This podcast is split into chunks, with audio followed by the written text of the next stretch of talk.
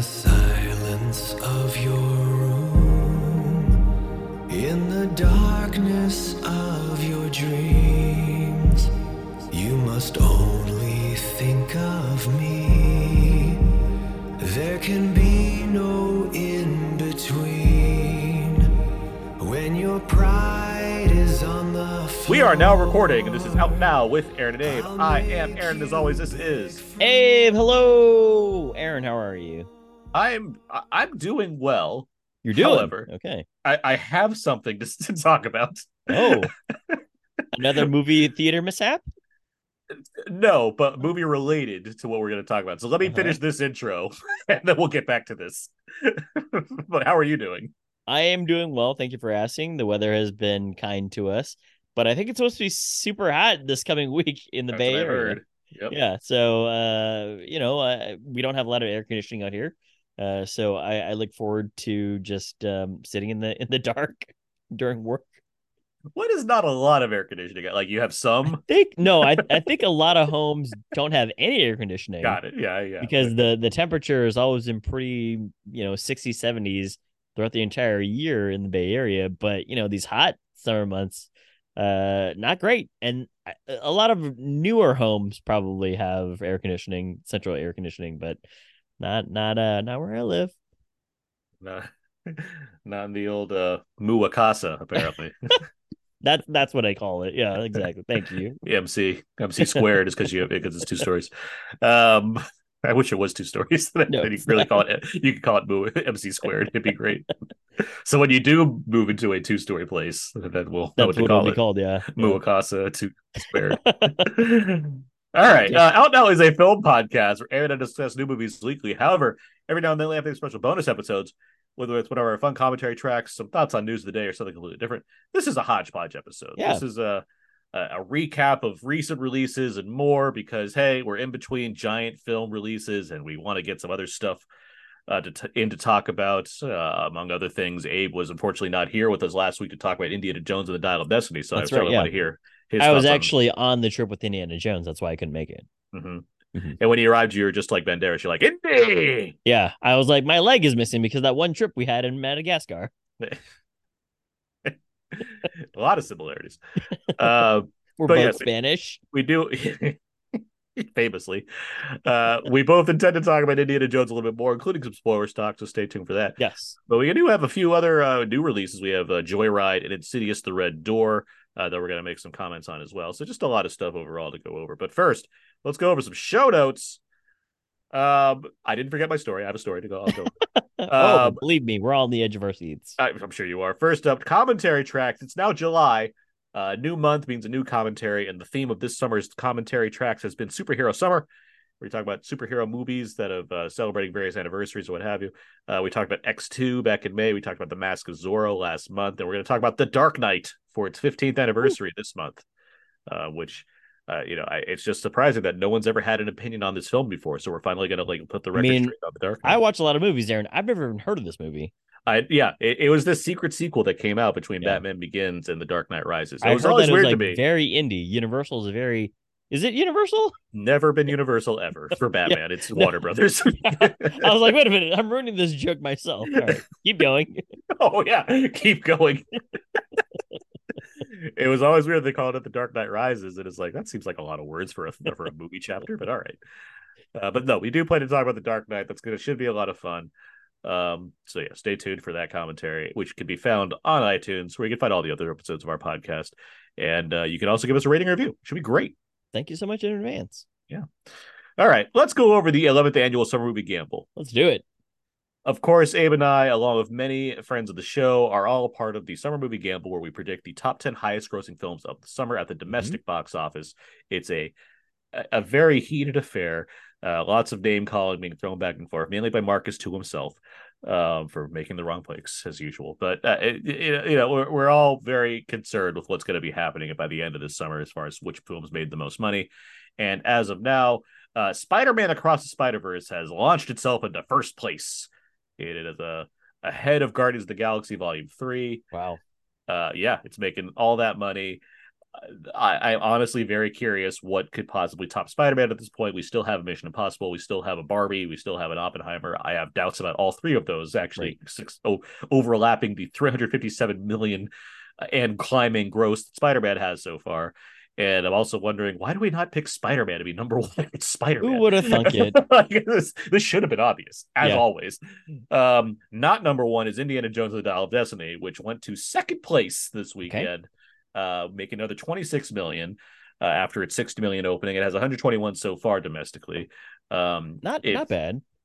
It's not bad. It's not great for the given the budget of that movie, and certainly not for Brandon Peters, who picked it to be the number one film of the summer. Yeah, it's a little surprising given that Insidious: The Red Door, which we'll talk about soon, made $32 million good in first place, which is ahead of projections for that film. The film famously only, the Insidious franchise. I mean, it's a horror franchise in general. You don't expect them to cost much money.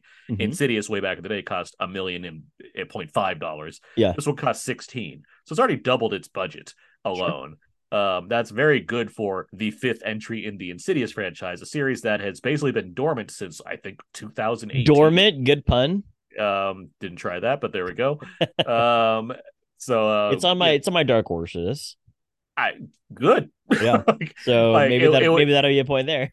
It'll need to make a chunk more money to land at number 10, maybe. I don't know at this point, given how many movies are underperforming this year, but certainly a nice sizable chunk of money for a movie like this. That was somewhat unexpected. Can I make a comment real quick? Yeah. I've been looking at our I look at our stuff every week, and I'm also plotting the box office numbers on my own chart. And Aaron, I just want to be the first to congratulate you on winning the summer box office. Am I doing good? I think you're doing pretty well. I looked at your number 1, 2, 3, 4, and I was like, I think he's got this in the bag. We'll see. Don't get my hopes up. I just want to be recorded and publicly announced that I am picking you, sir. Well, I appreciate that. That's surprising for me to hear, but I will say something like Elemental, which had us, didn't have a great start, but the drops aren't really big. So it's made another $9 million. It's at 109 so far. For a movie that opened under Flash by half the money, it's made more than Flash has made domestically so far. Yeah. So speaking of which, the Flash is out of the top 10, by the way. Wow. Just to keep that relative, Elemental number 4, the Flash 12th. Asteroid City, Wes Anderson's movie, made more money than the Flash at the box office this weekend. Wow. Asteroid City, by the way. What's the Flash's cumulative? Flash is at 105 domestic. 105, okay. Yeah. It's bleeding screens because of course it is. It has 261 worldwide, by the way, which is money. It's not a lot given how much. That's a lot lower than I thought. Yeah. Both this and Indy need to clear $500 million to be profitable. Uh-huh. So we'll see. You know who's laughing at their house in the dark? Vin Diesel. He's just I might not have made a lot domestically, but have you seen my global gross? I mean, the Fast X it's out of the top 15 at this point. Right. It's at 145 domestic, 721 worldwide. Yeah. So I mean, it has its audience as far as that goes. What else? Transformers still doing better than all of us expected. Most of us have it, if not in the last place spot in the dark horses, and it's at 146. Wow, domestic. Okay. 400 worldwide, by the way. People like Transformers, and it's been a minute. Yeah. I mean, and it also has 2 kinds of Transformers in this one too. Yeah, it's got the beasts and the other ones. Yeah, that's what they call themselves. That's the other one. Yeah, the other ones.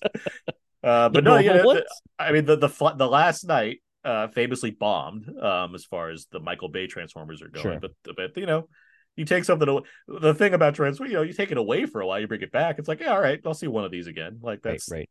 And it had an agreeable enough premise, Beast Wars and what have you. So it's doing its job. Yeah. Little Mermaid at number 9, 289 million world domestic. 289. That's pretty good. 289. Yeah, it's doing quite well. It's still number 3, I believe, behind Guardians and Spider-Man. Again, we'll see where this goes next week. Right. I'm very curious where Mission Impossible is going to land, and of course, we're all curious where Barbenheimer is going to end up. So yeah. By the way, Ruby Gilman, Teenage Kraken, 11 million. Sorry, Jay. Not great, Bob. That is also my dark horse, but sorry. Have you seen that? Yeah, it's bad. Oh, is it? It's not good. Yeah, right. It's. It felt like, I said this last week, so I won't repeat too much, but it felt like a step back for DreamWorks after Bad Guys and Puss in Boots last week. Got it. Okay. So, yeah. And it has a disappointing Kraken fight, which is like, you got Krakens. I mean, give a cool kaiju fight, and they didn't give me that. So yeah. All right. So that's enough. Should have had Guillermo de Toro direct it. I mean, or at least advise on it like he used to do back in the day. That would have been great. Yeah. It would have helped. Doesn't hurt it. Yeah. That's enough box office talk. So the Summer Movie Gamble continues. Again, I'm so curious what Tom Cruise is going to do next weekend. Like, I want to see what's going to happen there. Have you seen that already? Yeah. Okay. It has stunts and stuff in it. Save your thoughts. Tom Cruise runs and does things. Oh shit! I didn't know he runs. I know, they really try to hide that from you. All right, enough of that for now. Let's move on. Let's get to Spot Now Quickies. Trademark.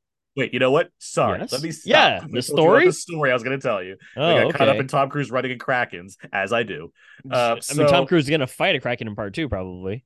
Oh my God, I'd see that. That'd be incredible. Oh my God. If you recall, Tom Cruise was Guillermo del Toro's call for Pacific Rim initially before. I don't remember this, actually. He was before Idris Elba, because he and Guillermo were trying to work on Mountains of Madness. That was like their big thing, but it was because it was going to be too expensive and R-rated. It was like, this is going to work out. But Cruise and del Toro still pals. So he's like, hey, maybe we can make this Pacific Rim thing work.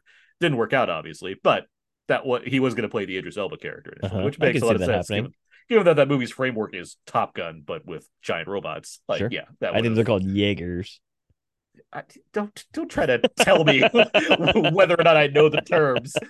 Like, Guillermo del Toro's out here on Twitter teasing the 10th anniversary of Pacific Rim right now, and I'm like, Gypsy Danger Dance Party. Yeah, he's so kind to himself. He's like 60 pounds lighter. I'm like, Guillermo, don't be so mean to yourself. You're a great guy. Okay, so this story. Yes, hit it. All right. So I was playing disc golf today, this morning, as I do. Mm-hmm. Yes, you do. And I got there. I was on the first hole, and there's a group ahead of me, group of 4 guys. Okay. They play. They go to the next hole. I play. I'm one person, so I walk. I get up to, like, they're, like, already teed off on the second hole, and they're kind of walking past me, and I give, like, a what's up. So, like, now they're past me, and I'm waiting at the tee on the second hole. Now, this hole, it curves around a corner, so you can't see the hole. You just kind of, like, you got to know where it is. Yeah. So, as I'm waiting... Sorry, does that mean they flick your wrist, or are you just trying to get it straight and then 2 shots kind of thing? It depends on how good of a frisbee player you are, or a disc golf player. I mean, the disc all trap. It's rarer to get it to go straight than actually have it curve. Got it. But you know, when you're good at disc golf, you know where it's going to curve. Okay. Regardless, I'm waiting at the second tee for the group ahead of me to pass, and I will know they pass because the third tee I can see it from where I'm standing, so I can, if like once they're done, they'll walk over to that tee, so I'll see it. So I'm waiting there a while, and they don't come, and I'm like, what's going on? Like, I saw them starting to pick up and do their second shots, so I'm like, okay, I'm waiting. So I'm like, well, it's been long enough, surely they've moved on at this point. So I throw, and as I'm walking over there, they're completely gone. What? Now, they're not at the next tee. They're not behind me. They didn't go a different direction. Yeah, I can see all together. I walk around, like, it's next to like a street. So I look over on the street to see if they cross the street, they go somewhere else. They were completely gone. Now, what I'm proposing, I was the only person to interact with these people, like, as far as I know. Okay. So what I'm proposing, ghosts. Now, were you in a foresty area? Like, what is? I mean, there are a lot of trees around. Yes, it's a very tree course where I was playing. And were they wearing modern clothes? Now I'm second. Like, I don't know. 2000s or like, you know, 2020s. I don't know if they're. I mean, they were clothed. I don't. Wow. I wasn't like registering if they're. Okay, like, your thought is of what they're wearing, like sweaters. No, like, I was like, are they wearing like polos from like 2004? You know, two like dual polos with their collars up. I don't know, but so first, like a half a second, I'm like, wait, I'm here though, right? And I'm looking around, like everyone does disappear around me. Just this group, right? Like I'm not the one that's invisible. Yeah. So what happened? I have no idea. I'd have no ending to the story. Did you go and try and like talk to somebody? Be like, was there a party ahead of me? Like, Abe, what am I gonna say, guys? Hi, I'm a random person that thought there was 4 people in front of me, and now I can't find them. I think they might be ghosts. Like, what? Like, what am I supposed to say? Maybe they just disappeared into like the cornfields, like in Field of Dreams or something. What gets me, like, I can't rationalize where they've gone. Like, I don't know what happened, which is what's really like. Yeah, that is kind of spooky. It keeps scratching my head as far as I have a lot of questions. They were here. Yeah. Did you hear voices in the distance kind of growing more faint? Like, you know, maybe they just trailed off. They're like, oh, let's go get lunch. And so, what time of day was this? Well, that's what I'm saying. They're like, based on the position I'm in, there's no like direction they could have gone. That makes sense to me as far as why I would not be able to see them anymore. That's what's throwing me off. And can you publicly tell us which golf course this was? This was at El Dorado Golf Course in Long Beach. That's El Dorado Golf Course in Long Beach. Okay. Like where I was, the best explanation I could think of is that like they finished golf like on that hole and then like immediately ran to their cars in the parking lot. But like, why would they immediately need to run? Right. Like, because like even if they just went to the parking lot, I'd still be able to like see them. See them? Yeah, like I'd still have like enough like, you know, a head start to be like, well, there they are. Yeah. But like I was so curious, like where did they go? Like it was so I'm expecting them to go to the next hole. They didn't, and yeah. They were just completely like disappeared. This is quite the script that you've got going here. I don't. I'm just saying that this would be a great little like 15-minute short. I don't deny this. I'm so, you know, chart that down. Either that or like this is impressive marketing by Blumhouse. Yeah, let's make sure to copyright. I mean, we can't write any of this right now. We can. Disc Golf Horror Part One. But we can't officially write this because we know we support the WGA. The writer's strike. Yeah, but once it's over, oh boy, pen to paper. So what happened? Did you just like finish? I just can't. Well, what am I gonna do? I'm not gonna like stop. No, but yeah, you finished your round. You're just like, that was weird, right? That's it. That's what I said to myself, and I just continued playing. And then you're like, you got in your car, you left, and you're just like, please don't follow me. Yeah, I'm like, am I in the further now? What's happening? Is there smoke around me? I don't know what's going on. Then Shay shows up. You're just like, what the? I mean, like, if that happened, then I'd be you'd be like, wow, okay, I gotta go. So I don't know. But so will you be going back to that park? Of course I will. In the near future. Okay. Yeah. Okay. Yeah. So it wasn't. It's just weird. It wasn't like, oh, I'm scarred for life. Yeah. No, it's not like. I mean, it's not like there was malevolent forces near me that you know of, or malignant forces. Speaking of James Wan produced things. Yeah. What was that guy's name in Malignant? Is the twin brother's name? I forget. Darian. Gotta look it up. My dad and I were watching a little bit of Jurassic World, and BD Wong popped up, and he's like, "What's his name in Nora from Queens?" And he's like, "Warren," and I'm like, "That's no one's named Warren," and it's Wally. Damien. It's what is it? Hold on, it's Damien, right? Gabriel. Yeah, that's it. Gabriel. There you go. Yeah, you nailed it. Yeah. Okay, so that's a weird story. I it couldn't have happened to like, you know, in October where it could be like even more spooky, but you know, that's the Insidious that was on my mind. I swear. Yeah.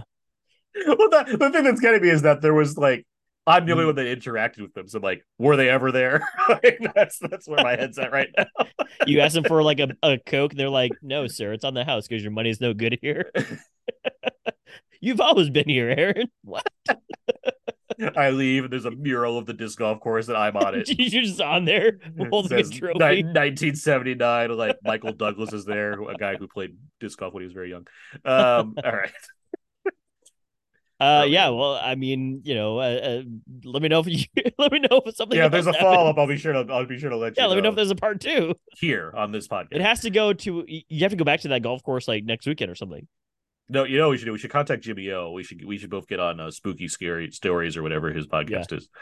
Talk about it there. Jimmy's just gonna blame it on the Boogans. So yeah, which got a 4K announcement this week. So yeah, that's right. I saw that.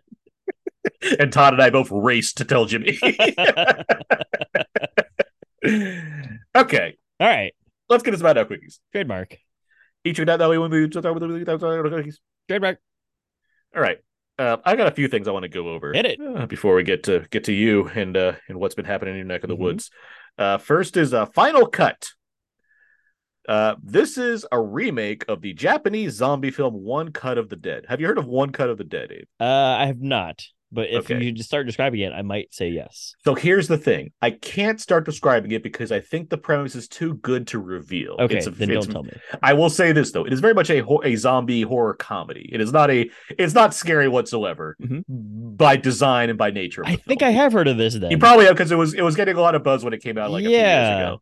So the way that you just described it there was like zombie comedy. But like pretty interesting premise. I was like, this sounds very familiar now. There's a huge meta element in it that I just don't want to reveal because I think for anyone that's interested, it would be better for them to just watch it as opposed to me telling you what that is. Yeah. But so there was One Cut of the Dead that's Japanese, and now there's a remake, Final Cut, that's French, and it's directed by none other than Academy Award winner Michel Hanavicius. Yes, from The Artist. Yeah.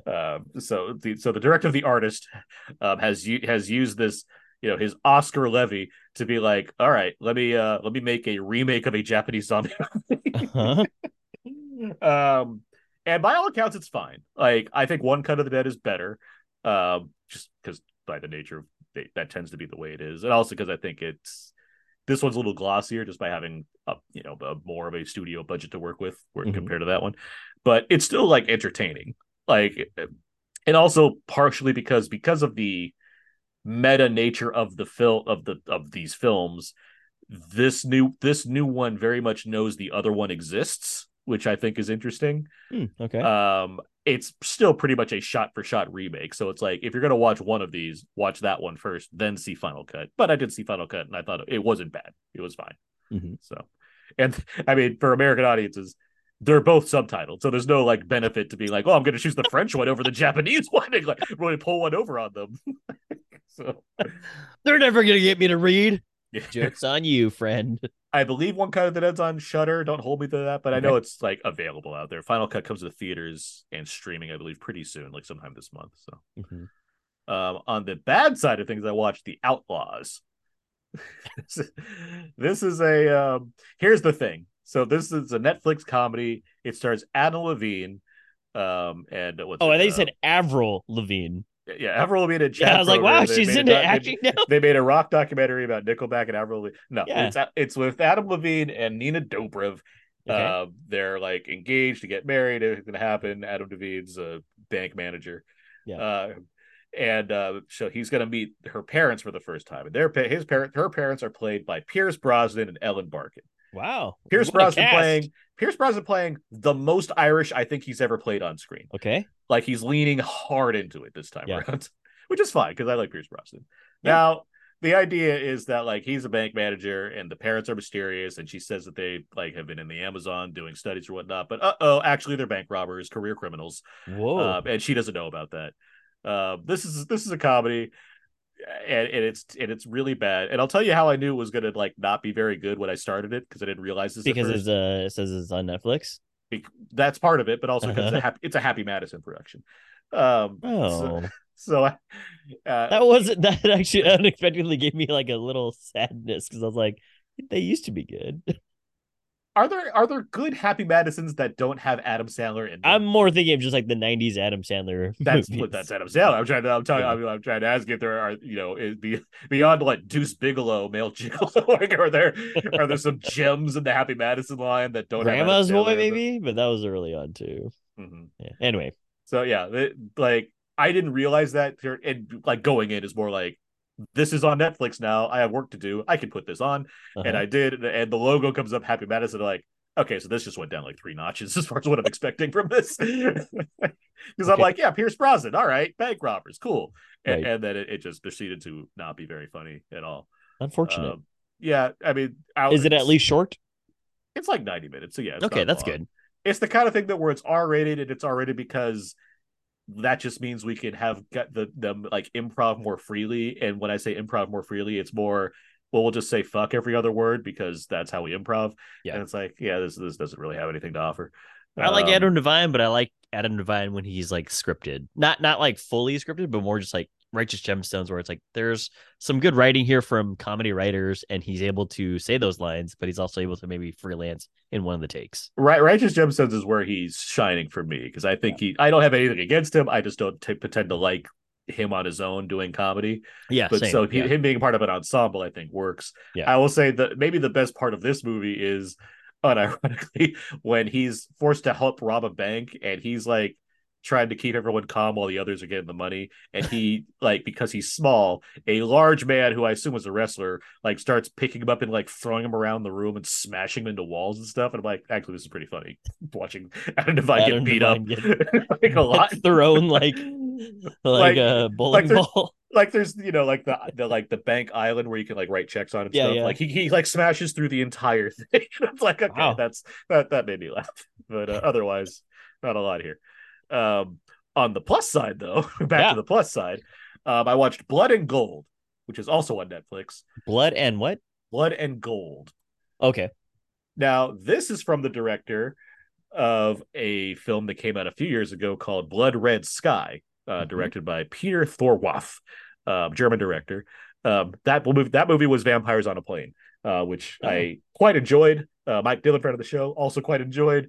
And I don't think he has necessarily a blood series going on here, but he has two movies in a row on Netflix that have blood in the title. And this one is the second movie of the year, featuring a man taking on Nazis while trying to preserve his gold during World War II. Okay. So between this and Sisu. First being Sisu, which rocks. Mm-hmm. This movie, not quite as great as I thought Sisu was, but certainly very entertaining for a variety of reasons, mainly that involve elaborate action sequences that involve violent deaths of Nazis and the general idea of, hey, he's got to keep his gold. And also not long. It's like 90 something minutes with credits. Like it did the job. But I didn't realize that the same director who made that vampire movie that I quite enjoyed made another movie. And so I'm like, oh, cool. Go. Like, because I saw it pop up on Netflix. I'm like, what's Blood and Gold? It said, like, gold Nazis. I'm like, all right, like, I'm interested. What else is going on here? I looked at the director. It's like, oh, it's that director. So I immediately played it. And, yeah, good stuff. Okay. Good movie. Glad to hear. Yeah. So between this, Sisu, and Indiana Jones, a lot of Nazis are getting punched and stuff this year, which is not a bad thing. So that's all I know. What's going on with you? Mark. I've been watching a lot of television, kind of just catching up. I know that you guys talked about The Bear last week, but I've been catching up on The Bear as well. Mm-hmm. According to Aaron, I'm more than halfway through, but I'm at the Christmas episode where I've kind of had to just pause for a minute just because it's quite intense in terms of how stressful everything is that's going on, and a lot of great cameos. But overall, it's been a really interesting experience watching The Bear season 2, because they they're on their own now. They're kind of just trying to do their own thing. But it's also just very, I think this is like taking place during the pandemic, because his partner, I forget her name in the show and the actress's name. Oh, Ayo Edeberry. Sydney, yeah. But she's looking up all these places that have been closing down because of the pandemic. So I was like, oh, is this during the pandemic or just like immediately post-pandemic? Because I think it's immediately post its height, obviously. Okay. Post-pandemic is what you're phrasing. But I was like, because I'm always fascinated in today's time, 2023 time, of just shows, movies that will actually acknowledge like this 2-year gap in human history and just what happened. So it's kind of fascinating to see that part. But you know, so far so good. Everybody is coming on for more, and they're able to do more. There's the episode where the pastry chef or the dessert chef goes to Copenhagen, and I was like, wow, this is a really good episode. And then makes you really want to go to Copenhagen. Yeah, it makes you want to go to Copenhagen and like live on a boat and feed like a maybe like an invisible cat. But it's the credits came up and said directed by It says directed by, I was going to say Rami Malek, but it's not Rami Malek, Rami Youssef. Uh-huh. And I was like, incredible. Like, good job. You know, like he's got his own show, but I was like, this is why it felt very familiar. It's because there are just like long beats of either scenery or just it feels very personal at times in that episode specifically. And if you've ever seen Rami is a show that I have mixed feelings on, more positive than negative, but it's very much in search of a person, an individual. So far, the highlight of the season has been that episode where he goes to Copenhagen to go learn from Will Poulter. Adam Warlock. Yeah, Adam Warlock. Will Poulter. Yeah. And Son of Rambo. Exactly, Son of Rambo. But yeah, it's been a really good season so far. I'm not feeling like this the total stresses of the season yet as it's coming together, but I'm sure that I'll get there at some point. And again, this Christmas episode is just fantastic so far in that they're able to bring John Bernthal back for an extended play. And I like seeing John Bernthal in this specific role in general, yes, but it's good to see how he's able to get more screen time with a guy Carmi. So The Bear, Hulu on FX on Hulu. I'm not going to recap my thoughts that I said. Like, you can just listen to last week's episode to hear what I thought about The Bear. I liked it a lot, but I mean, as far as how I described it, but I will say, you know, you're talking about the lack of stresses, and it's very much by design, which is something I appreciated. Yeah. Despite the fact that this episode that you're watching currently, this Christmas episode, is very much, I mean, classic Bear at this point, pushed to a certain extreme. I will say I could watch that episode for like 4 hours straight. Like that's so my thing watching this show, as far as how much I can enjoy the awkwardness brought to like a boiling tension. Like that episode really works for me in that regard. But I mean, on the whole, yes, it steers in a different sort of direction while still maintaining, I think, the spirit of that show based on these characters. And yeah, it's a really, really good season of television. Okay. Yeah. I'm looking forward to finishing the episode, but I agree with you very much of like, this is stressing me out, but I'm also just like, I actually really want to see all this tension. I kind of want to see them, all of them individually going through it, but then also maybe collectively going through it as well, because the siblings seem to be on the same page of stopping their mom from drinking or handling situations, but everyone just has their own thing going on too, and it's very apparent. It's becoming uncovered, and you know, anytime you have like character actors, maybe even leading actors on television, I won't name names that show up, it's always great to see. So yeah, I'm excited to finish it, but I'm also just like, I really don't want this episode to maybe really even end, primarily because I know what the reality is, which is like, well, John Bernthal is not in the series for specific reasons. And also they're going through like this really tough job right now, including Sydney, kind of just not really sure if Carmi is all there for her right now. So I'm curious to see where it goes. Yeah, well, I mean, I'll be curious what you think by the end of the season. Yeah, I'll tell you in 4 months when I finish it. All right. Anything else beyond Indiana Jones, which we'll get to later? No. Yeah. All right. Well, that's our quickies. Trademark. Let's move on now. We got a couple movies we want to do some quicker reviews for. So first up, let's talk about Joy Ride. You want to play slide? Mm-hmm. Slides off limits to ching-chongs. Fuck you. Do you want to be best friends? Look at me, look at me, look at me now. Guess who's going back to the motherland? It's a big deal, going to your birth country. We used to talk about it all the time when we were little, remember? Grand adventure to find your birth mother. So proud of you. White people. I called the adoption agency, and she lives in Hai Ching. Okay, will you guys come with me? Fuck yes, bitch! I love a grand adventure. All right, that should have been the trailer for Joy Ride. I'm going to just read the plot synopsis here. When Audrey's business trip to China goes sideways, she and her childhood best friend Lolo, along with Kat, a college friend turned TV star, and Deadeye, Lolo's eccentric cousin, head out on a journey to find Audrey's birth mother. Their wild experience becomes a journey of bonding, friendship, craziness that reveals the universal truth of what it means to know and love who you are. Aww. So this movie, as I was pointing out, or not pointing out, in the box office, did not do very well in its opening weekend, which is a bit of a shame, given that I mean, it's highly reviewed. It's has this spirit that seems akin to something like Girls Trip, which was a huge box office hit a few years back, though it had, you know, four more well-known stars. But the most curious thing is that it had a B- cinema score. Wow. Like, What was this movie not exactly delivering for the people that saw it in terms of like what they didn't realize, but B- is like not a great score for a comedy like this, where I feel like the expectation should be pretty obvious for what you're going to get out of it. But all that said, because we'll talk about it, Abe, what do you think of Joyride? I found this to be a very good movie. I really enjoyed a lot of aspects of this movie, aside from just them being you know, four people in distress on a trip through China and trying to get a specific like deal done.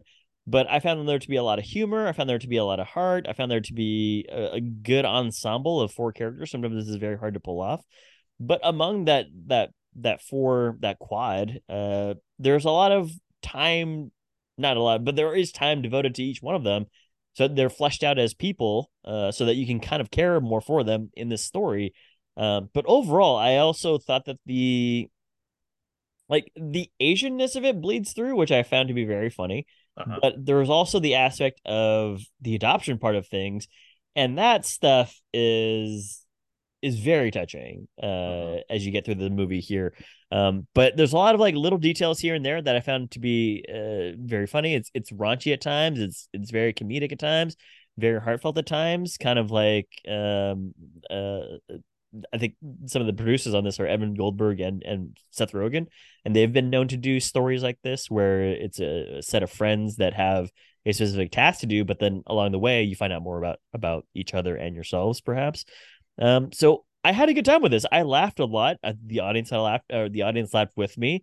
There's a lot of good humor in here, and so I would have told people to go check this movie out, and I'm surprised by the cinema score, and I guess I'm surprised. That's surprising, by the box office. Right? Yeah. Because I did see the high reviews, but mm-hmm. Cinema score, it's I don't know what you're expecting then. I don't know who walked into Joy Ride and it's this did not give me what I was looking for. F. What? Right. Yeah. I'm happy you emphasized the stuff that really worked for me as well. Because yes, the movie's funny, and it's being an R-rated comedy. It's it's angling for a certain kind of thing, not too far from things like Bridesmaids or Girls Trip or among other female-led comedies, which. Surprisingly, there haven't been a ton of, despite the box office success that those had seen when they came out. But outside of the comedy, which works, I laughed. It does have it does handle the heart and emotion stuff quite well mm-hmm. in a a realm that doesn't always happen in the way that it does. It's been a while since I saw a really great Farrelly Brothers movie that knows how to balance the emotion along with the humor that's coming out of it. This movie mm-hmm. gets that. It does find time for each character to have meaning behind them. It delves into the adoption storyline and why this is significant, and it does so without losing track of the fact that it is still a comedy. I think the writing here is quite good, I guess is what I'm saying, because it can be, you're exactly right, it can be hard to have an ensemble cast, make sure they all have their time to shine, and make the stakes or what have you feel legitimate, as opposed to just now we insert, bullshit heart scenes. It's no, it has real emotional through lines specifically for Ashley Park's character, since mm-hmm. Audrey, who's ostensibly the lead of the film. And the stuff that transpires matters. The plot, the general plot of why they're in China and what she needs to do. I appreciated that it didn't just cast that aside as an excuse to have them be here. Right. It made it make sense as to why they need to be in certain places at certain times. Yeah. And then just had, ridiculous things happen during these times. Mm-hmm. So yeah, I thought this was quite good for the kind of movie that this is. Yeah. Thank you, I guess. On behalf of all Asians, Aaron, you're now honorary Asian. And now you owe me one blackening. That's what I'm telling you. I was going to watch that actually this weekend. It's on VOD. You can rent it right now. Yeah. But I've got AMC A-list. I was going to go see it on the A-list. Yeah. No, but you mentioned Seth Rogen talked about this too. He's talking specifically about plot versus story. Him and Evan Goldberg are producers on the film. Right, yeah. But he's always talking about this too, where it's the plot of the movie can be pretty boring, but if the story is there, it's actually much better. And so having two Asian leads and then having two additional Asian leads come on, so you have a quad of four, it's sometimes difficult to handle that kind of stuff, but I think the writing here is probably the standout star for sure. I mean, everybody here is really good too. I think Ashley Park, Sherry Cola, Sabrina Wu, who I've seen in stand-up, she opened for Shane Wang.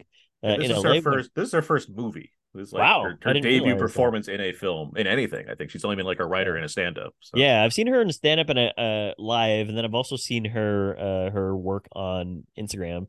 And then also, obviously, Academy Award nominated actress Stephanie Hsu is in this movie as well. But having them all here and then cohesively go through, what you mentioned, a specific plot device of going to China, but for specific reasons, is it can be very easily ruined. But I think that they handle it very well, because one of the things that we were talking about just as this, as we were talking about the trailer, or as the trailer played, was they have a lot of jokes, including one at a playground. And I was telling you, I was glad that happened in the first part, because we've all seen it. If you've seen the trailer, you've seen that specific scene. Mm-hmm. So it's great that they kind of got that out of the way right away. And then it moves into the actual, the momentum states of the rest of the movie. Yeah, no, I only have so much of a connection to the Asian-ness of this movie, but I mean, I do think it the way it, like, you live in SoCal, you've got a lot of Asian friends. The way it manages, yes, to incorporate things, be, as far as like how it opens, let alone like the law firm that Audrey works at, sure, and like make specific comments on what it is for a Chinese woman to be working in a certain environment, like things like that. Right. It's not hard to like relate to being quote unquote an other in some certain kind of environments, and the way right. the film wants to handle that, and still manage to mine comedy out of it. I mean, right. It's just good stuff. Like, yeah, Jonah is very funny in this movie. I like how Timothy Simons. Yeah. Timothy Simons. I like how he specifically tries to phrase things to make himself sound like it's not because of this. Yeah, it's because of this. Because they're in 2023 now, Mara. I was gonna say that the Asian jokes are the Asian jokes. I mean, you'd get them. I'm sure that you'd get them as well. It's just more that they're funny in that. They're just like things that you should be able to do. But I want to get to the sort of like the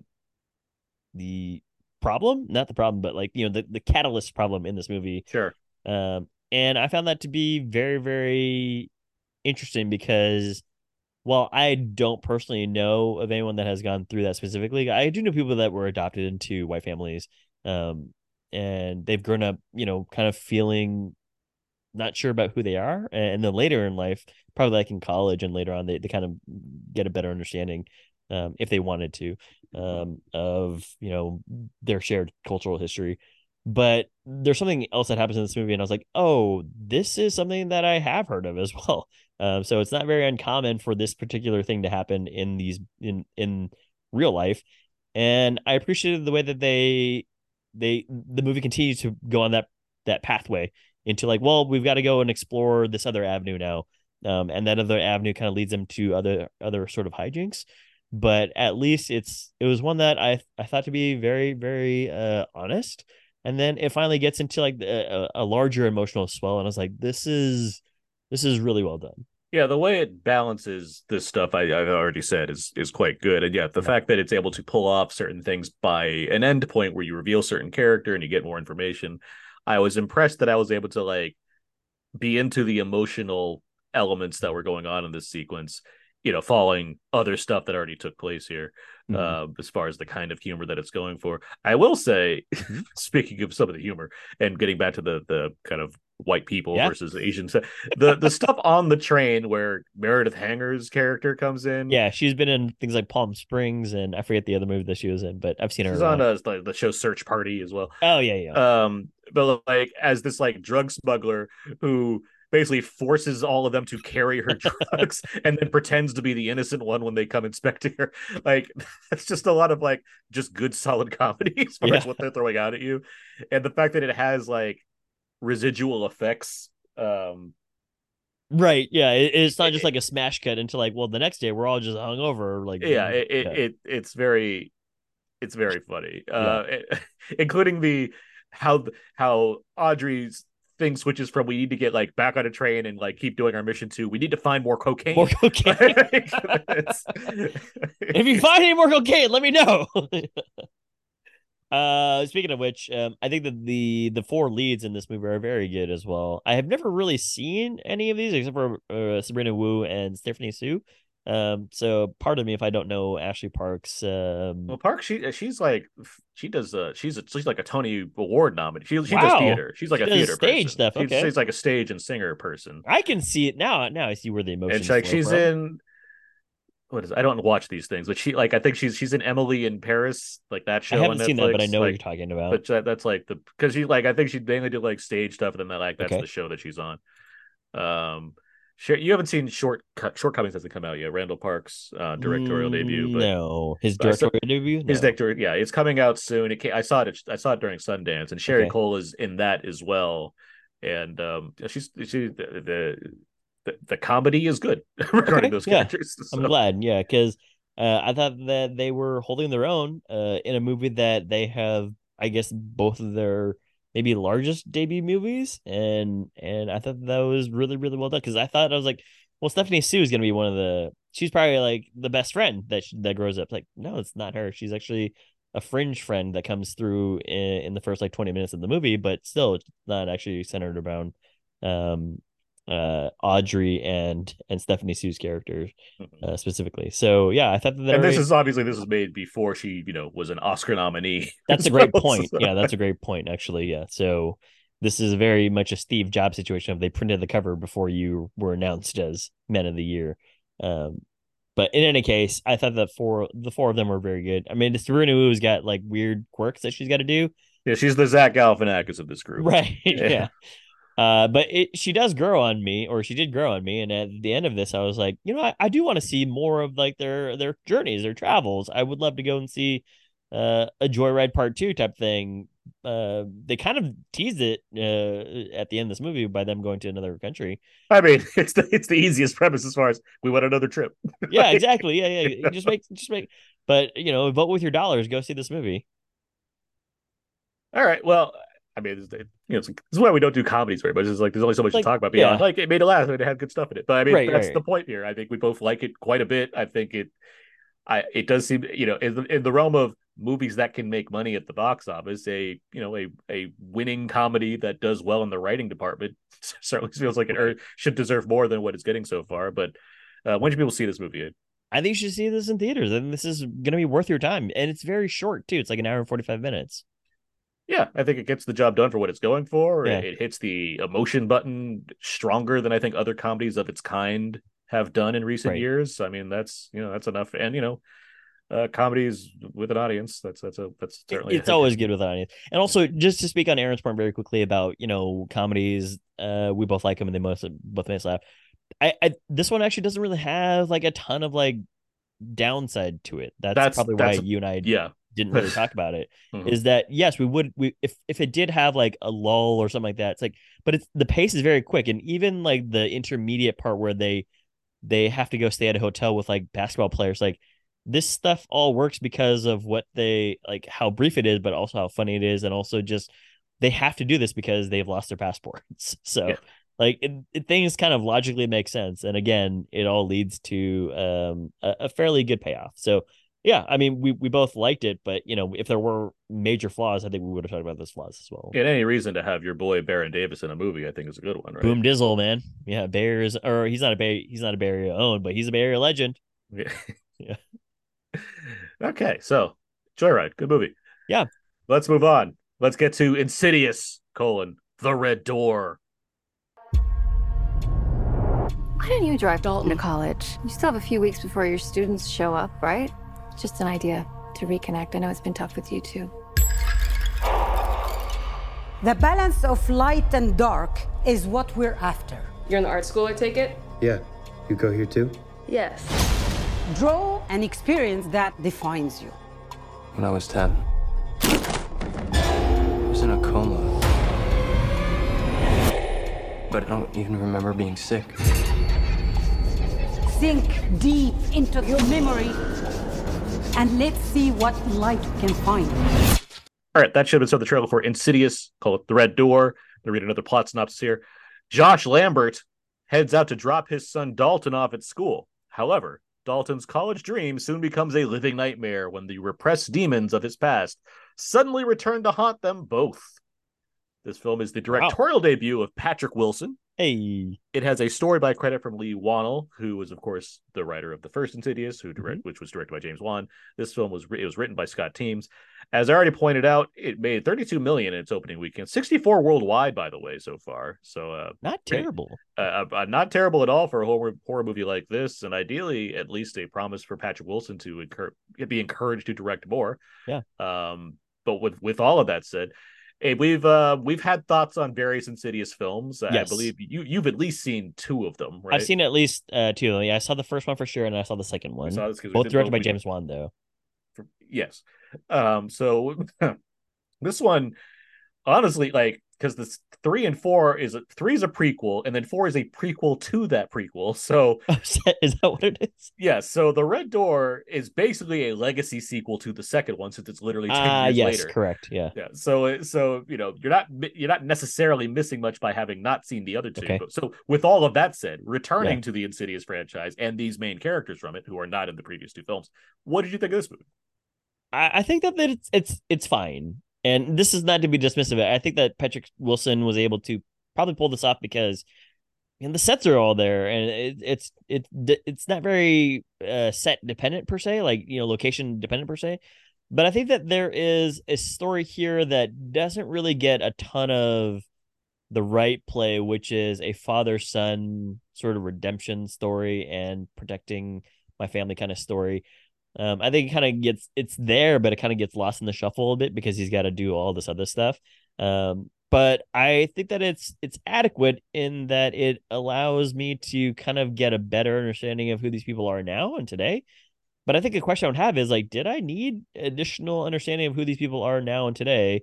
You know, with his son, Ty Simpkins, Dalton, kind of being a very artistic college-bound student, and kind of needing closure about what happened in part two. If you haven't seen part two, I don't think we're going to super spoil anything by saying that, like, you know, Patrick Wilson is trying to get his family with hammers and bats. And that plays a key role in this part too. And also, they also get, hypnotized to forget that specific part of their, They don't know anything about the further or dream demons or astral. Right. Like they're completely oblivious to what happened in Insidious 1 and 2. Yeah, and so that's what leads Patrick Wilson to try and go and figure out what did go on. But I thought it was fine. I kind of want to talk more details, but I'm curious to hear what you think. So here's the thing. I think fine is a good way to put it. Like, I gave it technically a rotten because I gave it a 5 out of 10, and I'm very much a stickler on 5. Rotten Tomatoes is a 6 out of 10 will be a tomato, right? Well, you choose. Like, I could give something a 7 and still make it rotten if I wanted to. Oh, okay. That's a dick move. I don't do that. Other people do, and it's that is a dick move. But I thought it was an aggregated algorithm thing. It's still an aggregate. You just get to choose whether you choose fresh or rotten. Yeah. And there are people that are just like, I don't want the score to be down. Yeah. So even though I gave it technically a positive review, I'm going to put it rotten because I don't like it being 100% or whatever. There are people like that, and it sucks.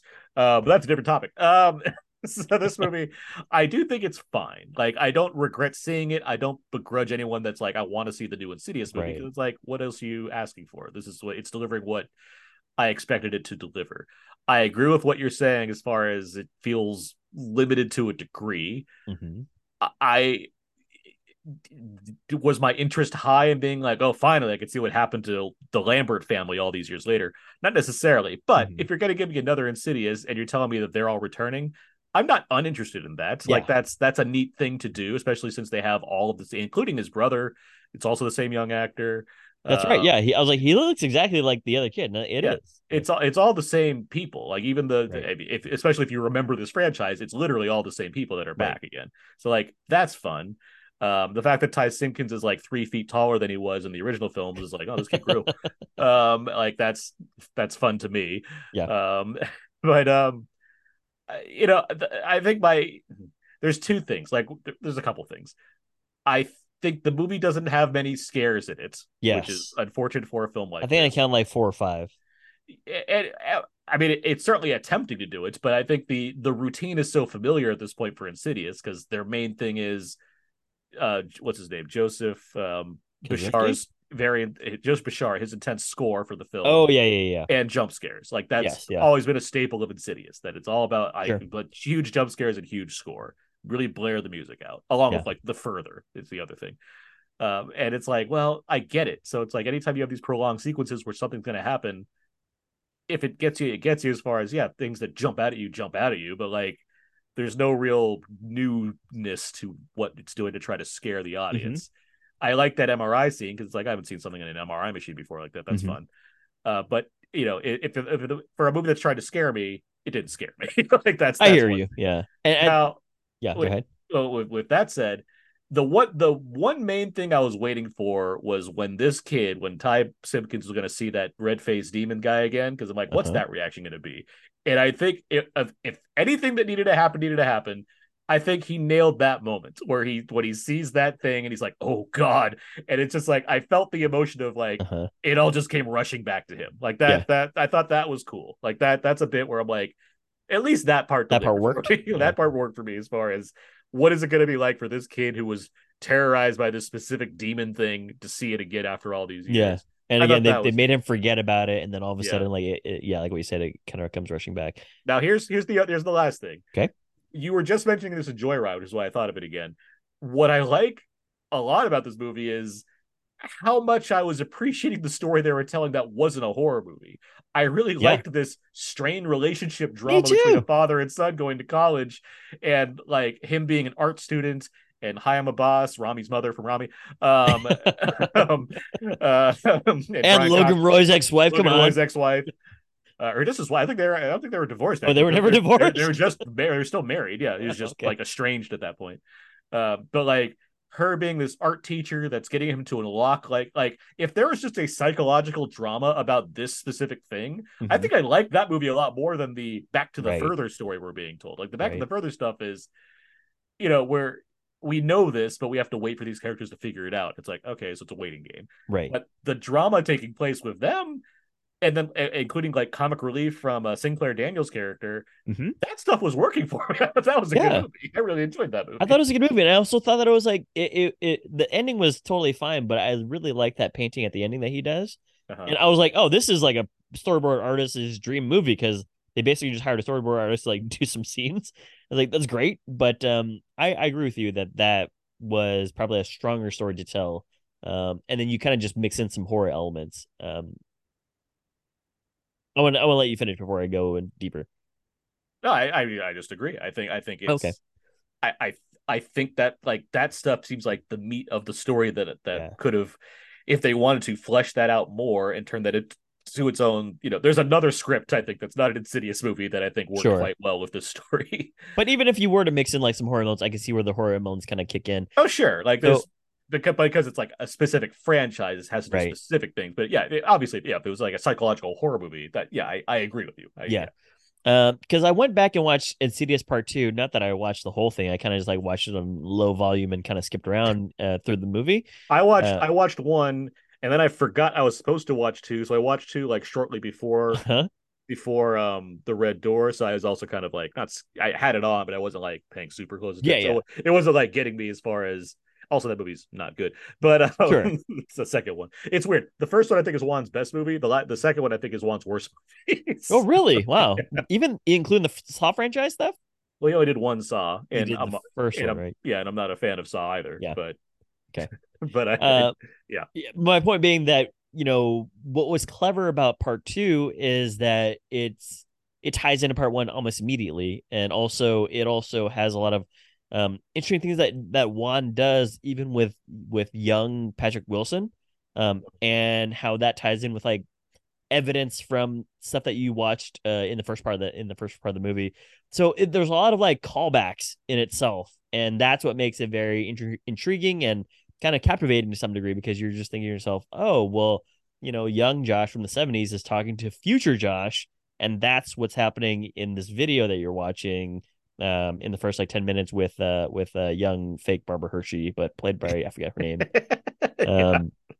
But that was fun and interesting, and so that's why I was thinking to myself, oh well, this one it attempts to do some things like that because it calls back to specifically the ending of Part Two, and that's why they needed to kind of wash themselves away from some of the trauma that they had lived through.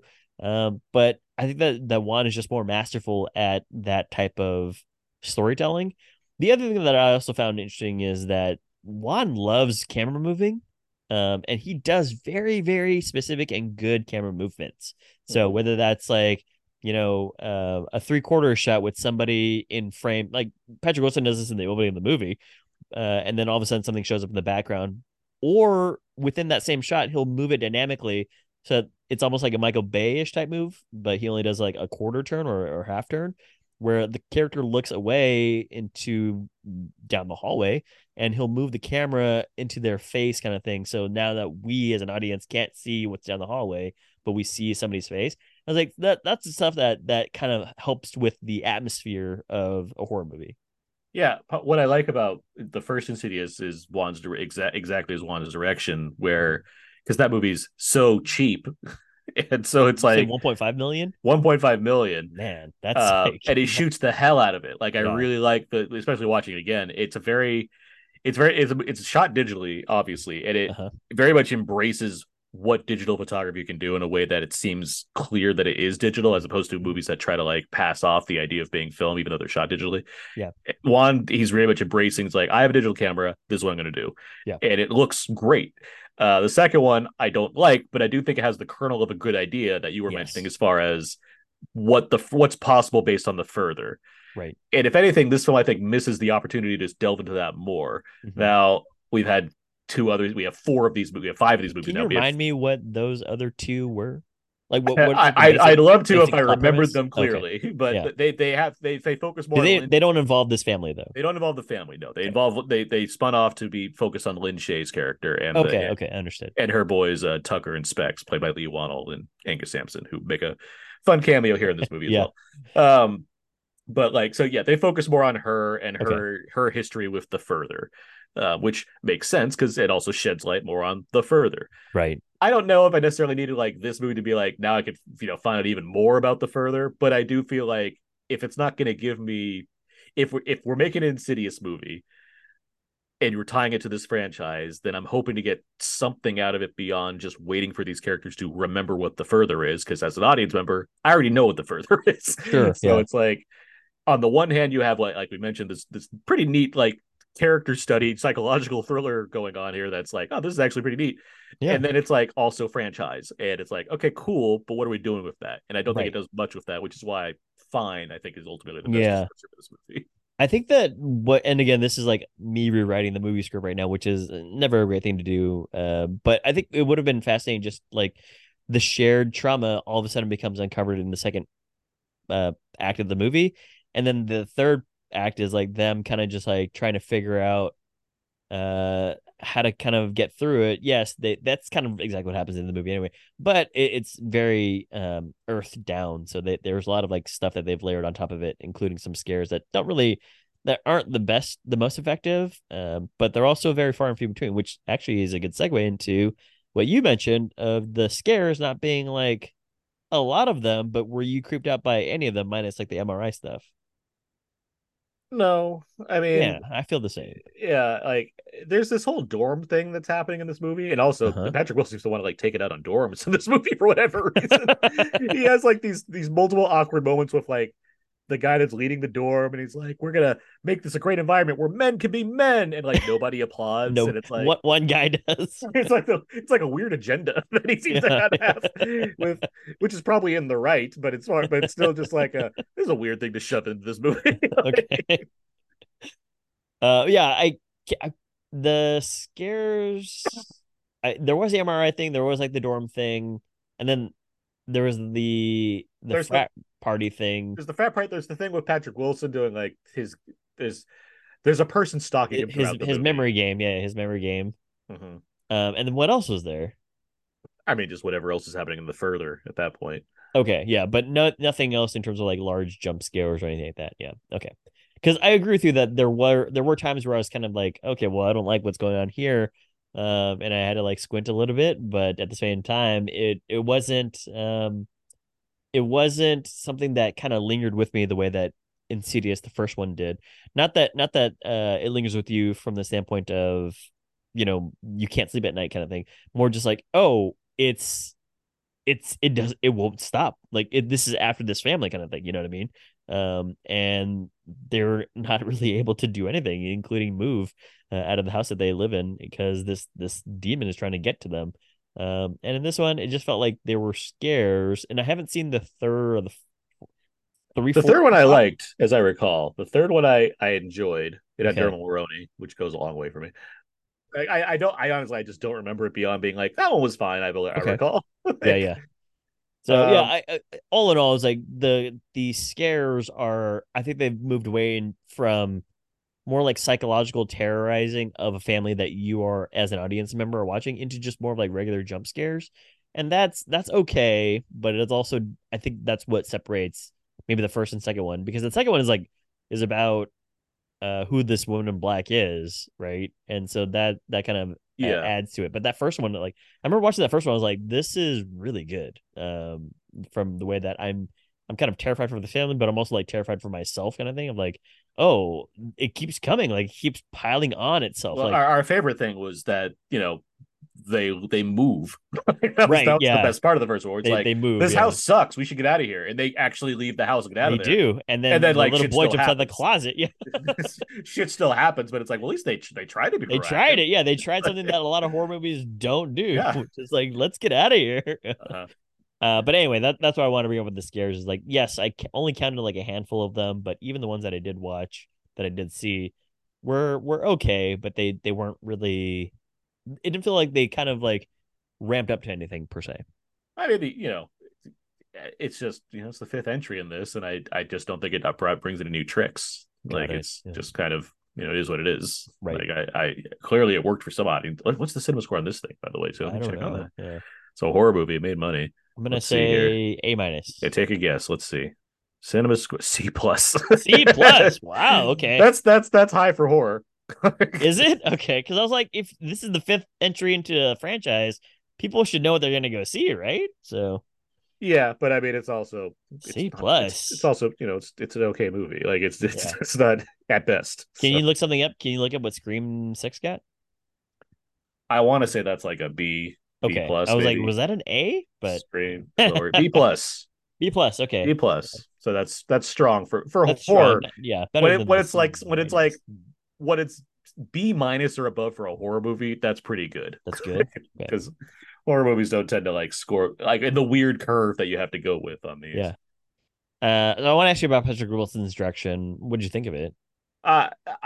He showed that he like took notes as far as like how this kind of thing works. I wouldn't say it's as strong as say Michael B. Jordan doing Creed 3 this year, as far as that kind of thing goes. But in the realm of what needs to be delivered on for this specific kind of movie, I don't think he's at fault for anything. That's the problem here. It's just more of like, yeah, he did the thing that seems to fit for this franchise. I'll be curious if he does something else that's, you know, out of this franchise and has more to offer as far as his perspective goes. That's what do you think? Sorry. I thought that he did an adequate job too. And again, I think a large part of it is that the sets were already there, right? And again, we've had like three of these things, and I think that he just, he took notes from what he was performing in and what he's seen, but it doesn't really necessarily elevate. And I don't know if it really does, but I think I'd want to see more things that Patrick Wilson directs. Mm-hmm. Yeah, I do. Did you notice what's going on in the credits? No. He's singing in the beginning. No, in the end credits. No, I kind of had to leave because I was like, I gotta get out of here. He's singing over the credits, and he's duetting with a ghost. That's scary. He's singing a cover of a ghost song with another person.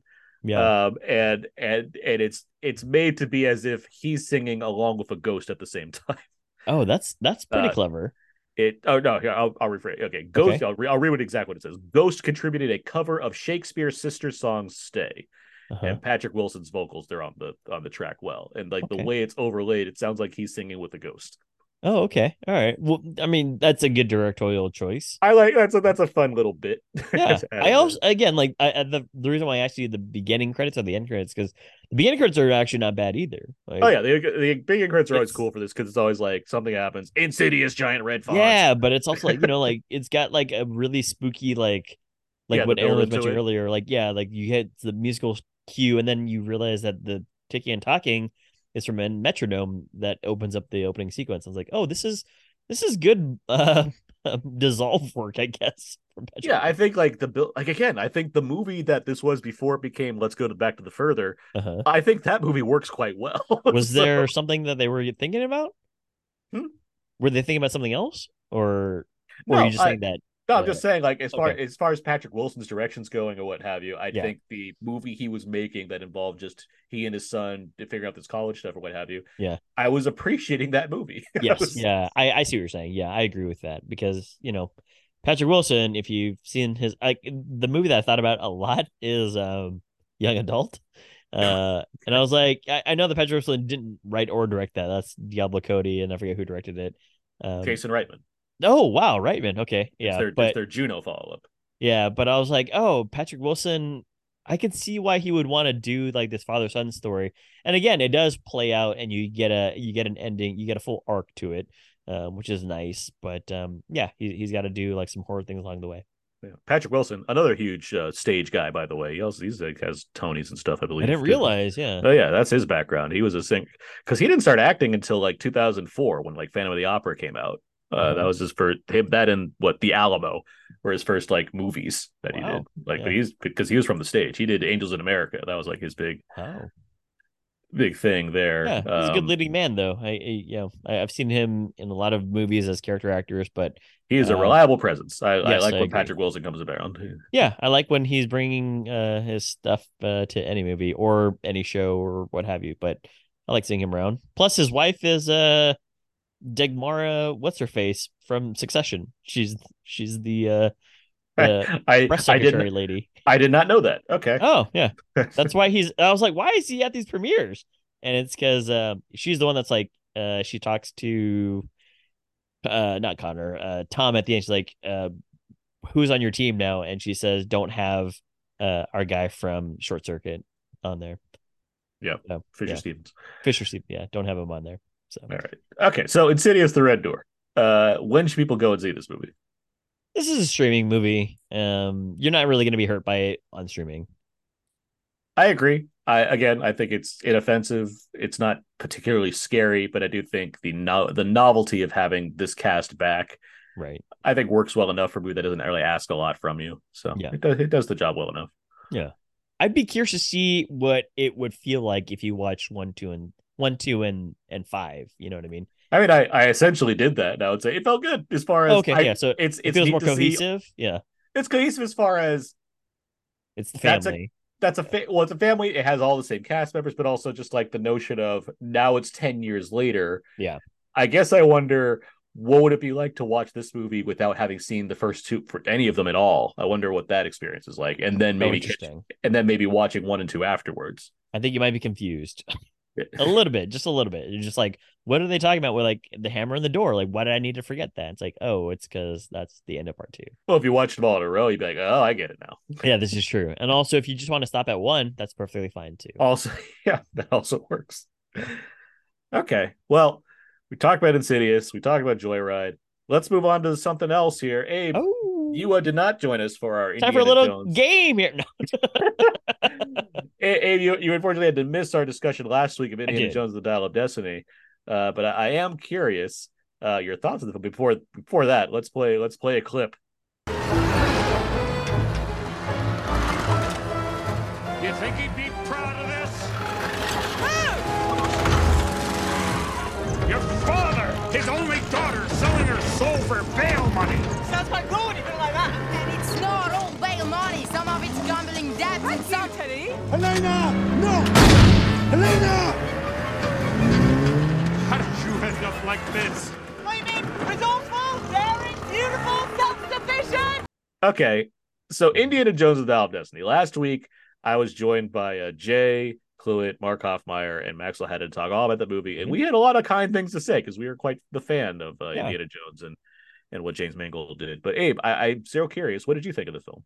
You know, I thought that it was better than I thought it was going to be. And that's a compliment because I had been kind of not burned by it, but I was like kind of still remembered Crystal Skull in my mind and just thinking how that movie was goodish, but not greatish. And it really kind of suffered on some of the things that they had to rely on, which is this character of Mutt Williams, I want to say.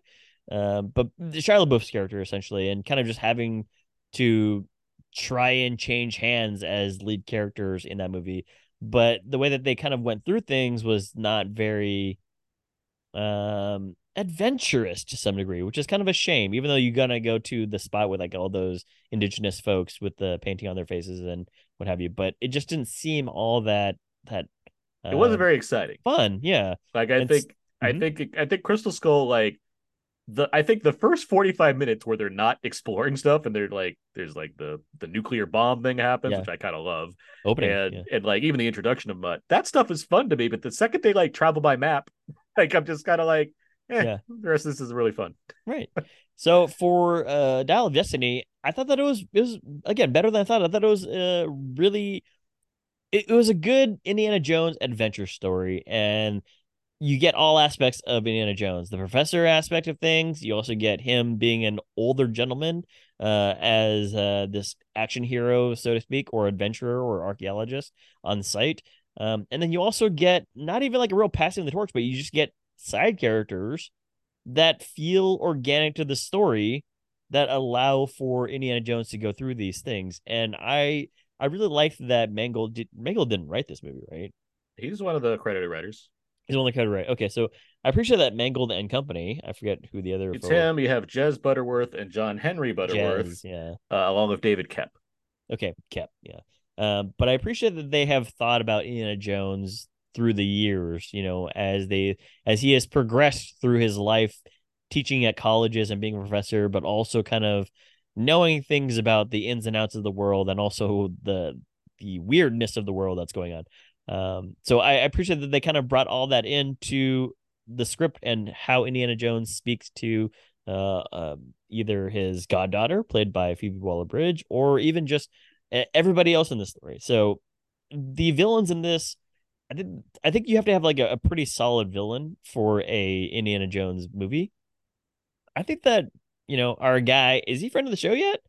But Mads, I think he's a really good villain. Like, his opening, and not even like his opening, I'm sorry, his second time that he's on screen when he's getting breakfast is one of the most, like, this guy's a fucking asshole type of feels, you know what I mean?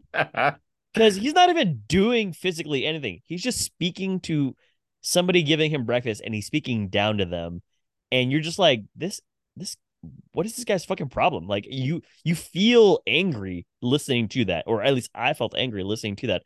I was like, because at the end he finishes it with like, you know, well, you didn't win the war. Hitler lost it. You never lost. We lost it. But it also, like, the way, like, okay, well, you won the war. Is your life better now? And it's like, whoa, this is like, what a dick, you know? But yeah, so I thought that he was a really good villain on that front. He's also equally matching wits with Indiana Jones, because they are both smart, scientific gentlemen. And yeah, like, I think there are lulls. This movie's like 2 hours and 40 minutes. It's kind of long. I think there are lulls in the middle part of things, but I think it's bookmarked by two really good acts. You know, the opening sequence is... I'm so curious what you thought of the opening sequence involving all the de-aging and whatnot. From what I had read and from what I had heard, I didn't mind it, mostly because I know that Harrison Ford is like 78, 79 when he filmed this, and he's 80 now. But I didn't mind it. There are some parts where I was like looking to find the seams, and I kind of saw it. But other times I was like, this is actually pretty good. And from what I'd heard, they kind of like, they also pulled a Gemini Man, where they had basically, they didn't really necessarily de-age him per se. They kind of just took a ton of other footage from other things that he's been in and kind of composited the younger Indiana Jones, which I think sometimes really works out probably better, because it doesn't look like a CG animated face. It's actually just Indiana Jones from, you know, Sabrina or what have you, or Working Girl, and he's in there, you know. And so this actually makes it look much more natural and realistic. I also did see the masks for the stuntmen, but that's older Indiana Jones. Anyway, to answer your question, I thought that it was fine. Like, it didn't take me out of the movie, but I was aware of like, well, that's clearly Indiana Jones, like Harrison Ford now walking and running, but kind of with the de-aged face, and like his voice is much gruffer than it was back then. But, you know, it's fine. Like, it didn't take me out of it. And I thought that the ending was pretty solid. Like, we're going to get into spoiler territory later, but I thought that the ending was a movie, or a move that I would have seen as completely okay for what was going to happen penultimately to the ending of the movie. And I was like, this is something that I find to be very fitting of the character of, you know, I was going to say Harry Jones Jr., but I forget his, what is his real name? Who? Indiana Jones. Henry Jones Jr. Henry. Henry Jones Jr. I thought it was very fitting of a character for Henry Jones Jr., who has, again, lived lifetimes adventuring in the wilderness. But I also thought that they used characters very, very well in the end there, including a callback that I immediately understood. And I got emotional listening to somebody speak on the screen. I am right there with you. Yeah, and I was like, this is a nice send-off here, including a funny little quote-unquote, like, you know, almost like very pun intended, but literal hat tip at the end there. Just like, the adventure might be over, it might not be over. So I enjoyed this for what they were trying to do and what they did do. There are some lulls in it. I think that our boy Boyd Holbrook is a little bit underused. But I thought that the villains were good, and I thought that this was a good adventure story overall. Yeah, I'm right there with you. I kind of loved this movie. Oh, you loved it? Okay, yeah. I was big on it. It still am. Yeah. I agree with you as far as, yeah, it's long. It's longer than it needs to be. Mm-hmm. But as we'll talk about more movies coming this summer, but like as on it, you know, the adventure front, and for a character I really enjoy, movies I really like for the most part, like this rocked for me. Like I was very satisfied with what James Mangold did. I'm not going to repeat too much. I'll just say I like how it was shot. My biggest gripe with Crystal Skull is I think Kaminsky just did not deliver as far as the cinematography goes. I think the rough and tumbleness is completely lost in that film. I'm not going to say that a $300 million Indiana Jones movie looks completely gritty, but I do think it has a little bit more of a roughness to it than the previous one did, and I appreciated that. Mm-hmm. And then, all the other stuff you're mentioning, I was a fan of these characters, these interactions, you know, the music, obviously, all of it just really clicked for me in a way that I was trepidatious about. I was worried that, you know, Spielberg leaving and Mangold, who we both like, coming on, you know, might make it feel more samey when it comes to movie blockbusters as opposed to specifically Indiana Jones. But I feel like this feels like an entry in this series as opposed to just another one of these. Yeah. I really enjoyed it. I want to talk more now about where this movie goes. Sure. Because... Can I say two things before we get into spoiler territory? Yeah. So before we get into spoiler territory, I think two other criticisms that I had, or maybe one criticism, one positive. So one of the criticisms I had is that, you know, I watched, I rewatched some parts of Raiders and Doom, two of my favorites. Weird that the third one doesn't really affect me as much, probably because I watched that much later. I watched Temple of Doom first, so that holds a kind of a special place in my heart.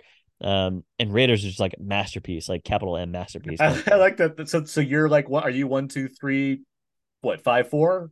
I probably would be 1, 2, 3, 4. Yeah. Because I'm the same, and I it's controversial to like Doom more than Crusade, but I've always been that way. I've always been there being like, 1, 2, 3. It was 1, 2, 3, 4. Then Mangold fucked it up because now it's 1, 2, 3, 5, 4. So. Like 3 is fine. I actually really like that. 3 is great. These are 3. In my mind, these are 3 A+ movies. Yeah, like I have no issue with these movies. Yeah, exactly. It's just like anyway. So we won't argue about that. Yeah. But there's a Denis Villeneuve does this very, very well. There's a sense of like scale and scope. Yeah, especially like Raiders, where you get a sense of like, oh well, this is. You know, it seems like they actually are on some deserted island or what have you when he's, you know, trying to find like the idol. And when he's like trying to find the soul, the well of souls kind of thing, it's like it's hot. It's very, you know, sandy. You could feel it. It looks like it, etc. Even when he's talking to Salah, like, again, there's a sense of like place and there's a sense of like grandness to it. Yeah. And this one maybe doesn't have all that. I like that they shot on location.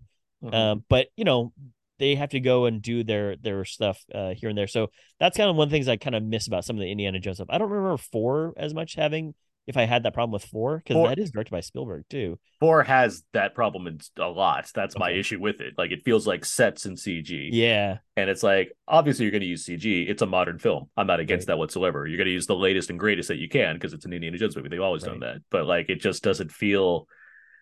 It feels small, like it doesn't feel big. It doesn't feel like it's that's why. Yeah. And this one's kind of like they're in between, because this one, it feels smallish, but at least I know that they actually had to go to Greece, or they actually had to go to like wherever they had to go, right? Because it looks like they actually filmed elsewhere. I think some of the set pieces look better than others. Like I think the New York chase stuff looks great. I really like the ticker tape parade stuff and how that feels. Like that looks like it looks like the money's right there on screen. Right. Yeah. And I forgot the other thing I was going to say, so we can keep going.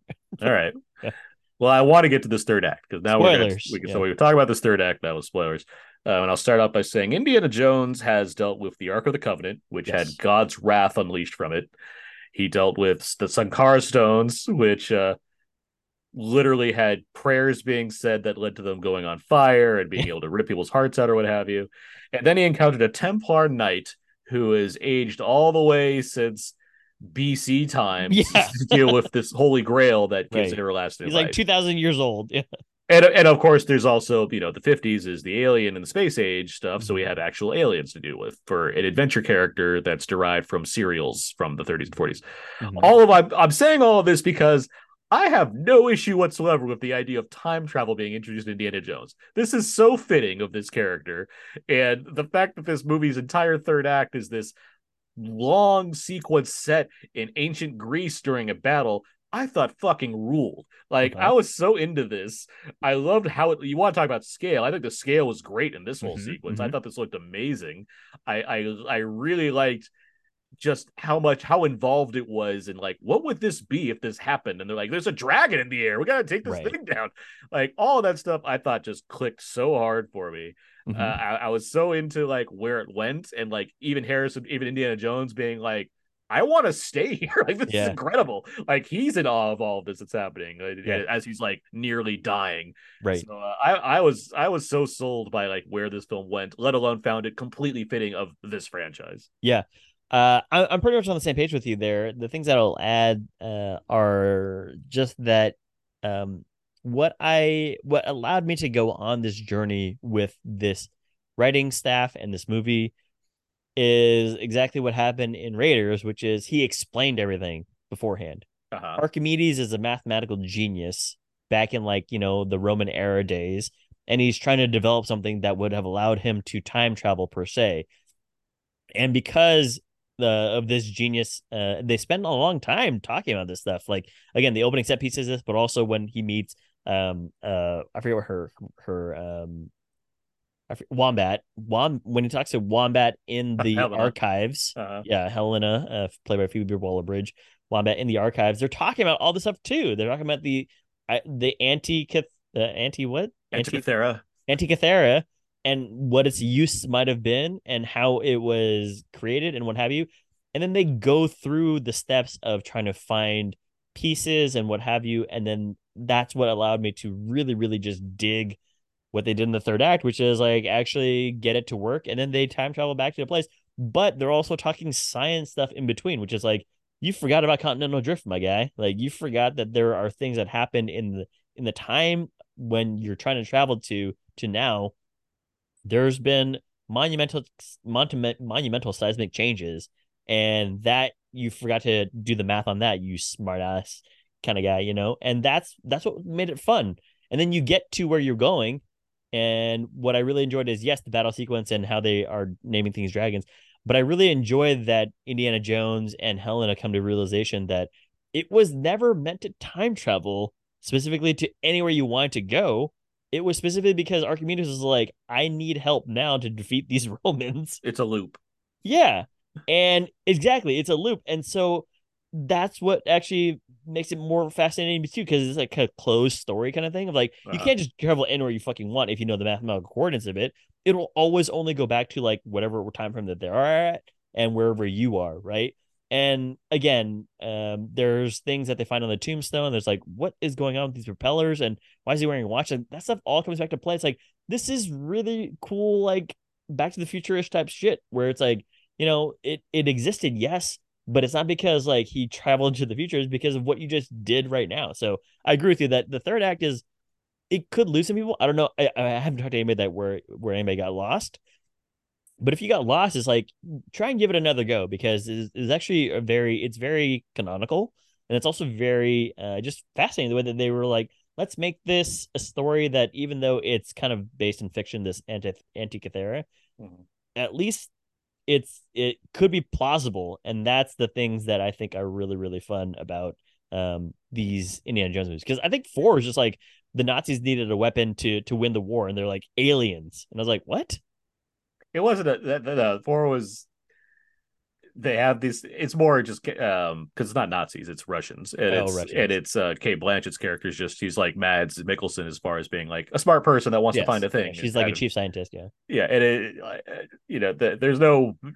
It's not about like because it's the Cold War at this point. Like it's not even World War II anymore. It's just like hey, I want to find this thing going to help me, and But it's all still rooted in like because there are crystal skulls, those do exist. It's just you know, it's just taken to the next logical step, just like this one does as far as this dial thing. Yeah. And it's what I like about all of these MacGuffins in these various movies is that they don't belabor the point as far as what it is. It's like, yeah, all right, it's time travel. Like we don't. It's giving you like it's grounding it in this level of reality, and it's explaining what the thing is.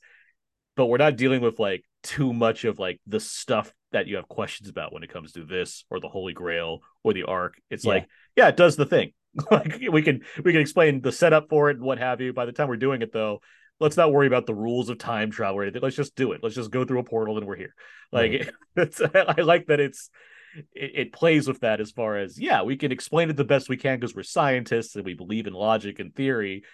Also, let's go through this portal and see what happens. Yeah, exactly. And that actually adds into a deeper discussion about like Dr. Voller, the Mads Mikkelsen character, mm-hmm. where this guy is such an asshole and such a smartass that he's like, I'm going to go back in 1939, fucking use this device to kill Hitler and take over the Nazi regime so I can lead us to victory. You know what I mean? Quite the ego. Yeah, and I was like, this is a villain here. This is a great villain. A guy who has thought about what he's going to be using the technology for, why he wants to use it. Like this guy who's been stuck in this fucking ideology that did lose the war. You know, like this is a really, really good use of like writing to be like, you should not like this guy. And here are the reasons why you should not like this guy. And if you still like this guy, oh, this guy is even like more of a fucking egotistical asshole. Yeah. I agree. I wanted to talk to you about Phoebe Waller-Bridge's character here, okay, and in spoiler territory. But did you She basically is a very smart person, but she also is kind of like she's lived on her own for a while. She kind of like is basically like a hustler in the streets now. She doesn't really care about. He's Indiana Jones and Temple of Doom when he's all after fortune and glory. That's who she is. Okay. Now, you've answered my question then, so I don't actually have a real follow-up. Oh, okay. That was your question. Yeah, I was like, did she feel kind of out of place? At first, I thought she kind of felt out of place. Like, well, I know that you're his goddaughter and that you do that you're really smart and what have you, but you kind of seem like you're in this for the wrong reasons. But if it is Temple of Jones and or Temple of Doom, like, I get it. Yeah. Her arc is becoming the Raiders of the Lost Ark Indy that thinks things belong in museums. Like she's going from being the one that's after fortune and glory to the one that wants to preserve and respect artifacts. Right. Okay. Which is a neat arc to have for a character. Yeah, it really is. Yeah. Oh, that's what I was gonna say earlier too. Is I like that Mangold really gives you some real stakes in here because motherfuckers are dying. Yeah. And people that you then think will die are dying on screen. And just like, oh, things are getting pretty real here for Indiana Jones. Like, this is, I don't think this is like rated R, but it certainly is one of those things where you're like, you know, I thought that guy was going to make it through the entire movie. And he does not, or she does not. So I think that's what Mangold has brought to his movies is a grounded sense. Like, he did that with Logan. I would think, I mean, we're in spoiler territory. So I think along with that, like, what I like about Antonio Banderas here is, like, I think he knows he's in a cameo. Like, he's not sitting there being like, I have such a big role in Indiana Jones. It's more like, I came on because why not? It's fun.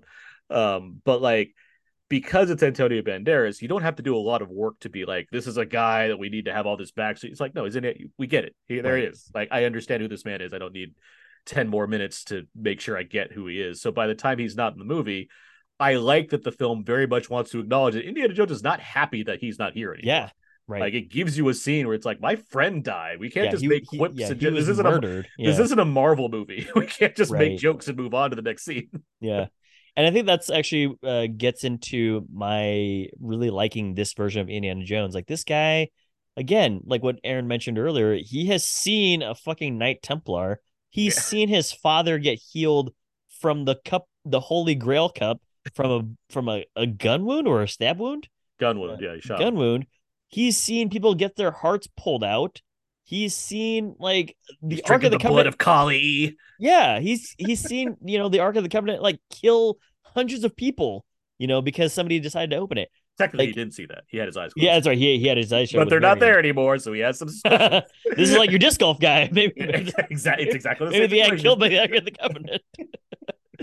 But again, all this to say that Indiana Jones has lived a very, like, such a he could be sitting on the car with Buzz and Neil during that ticker tape parade. He's seen a lot of stuff. That's actually, I found that came in to be really funny. Yeah. But yeah, he's lived such a, like, a deep life that things like losing friends matters to him. You know what I mean? And so whether it's he's already grieving still because of his whole family situation. Yeah, that's right. So, you want to talk about that real quick? We can. I mean, I was certainly curious what happened to Mutt, like, what would be their explanation, and let alone Marion.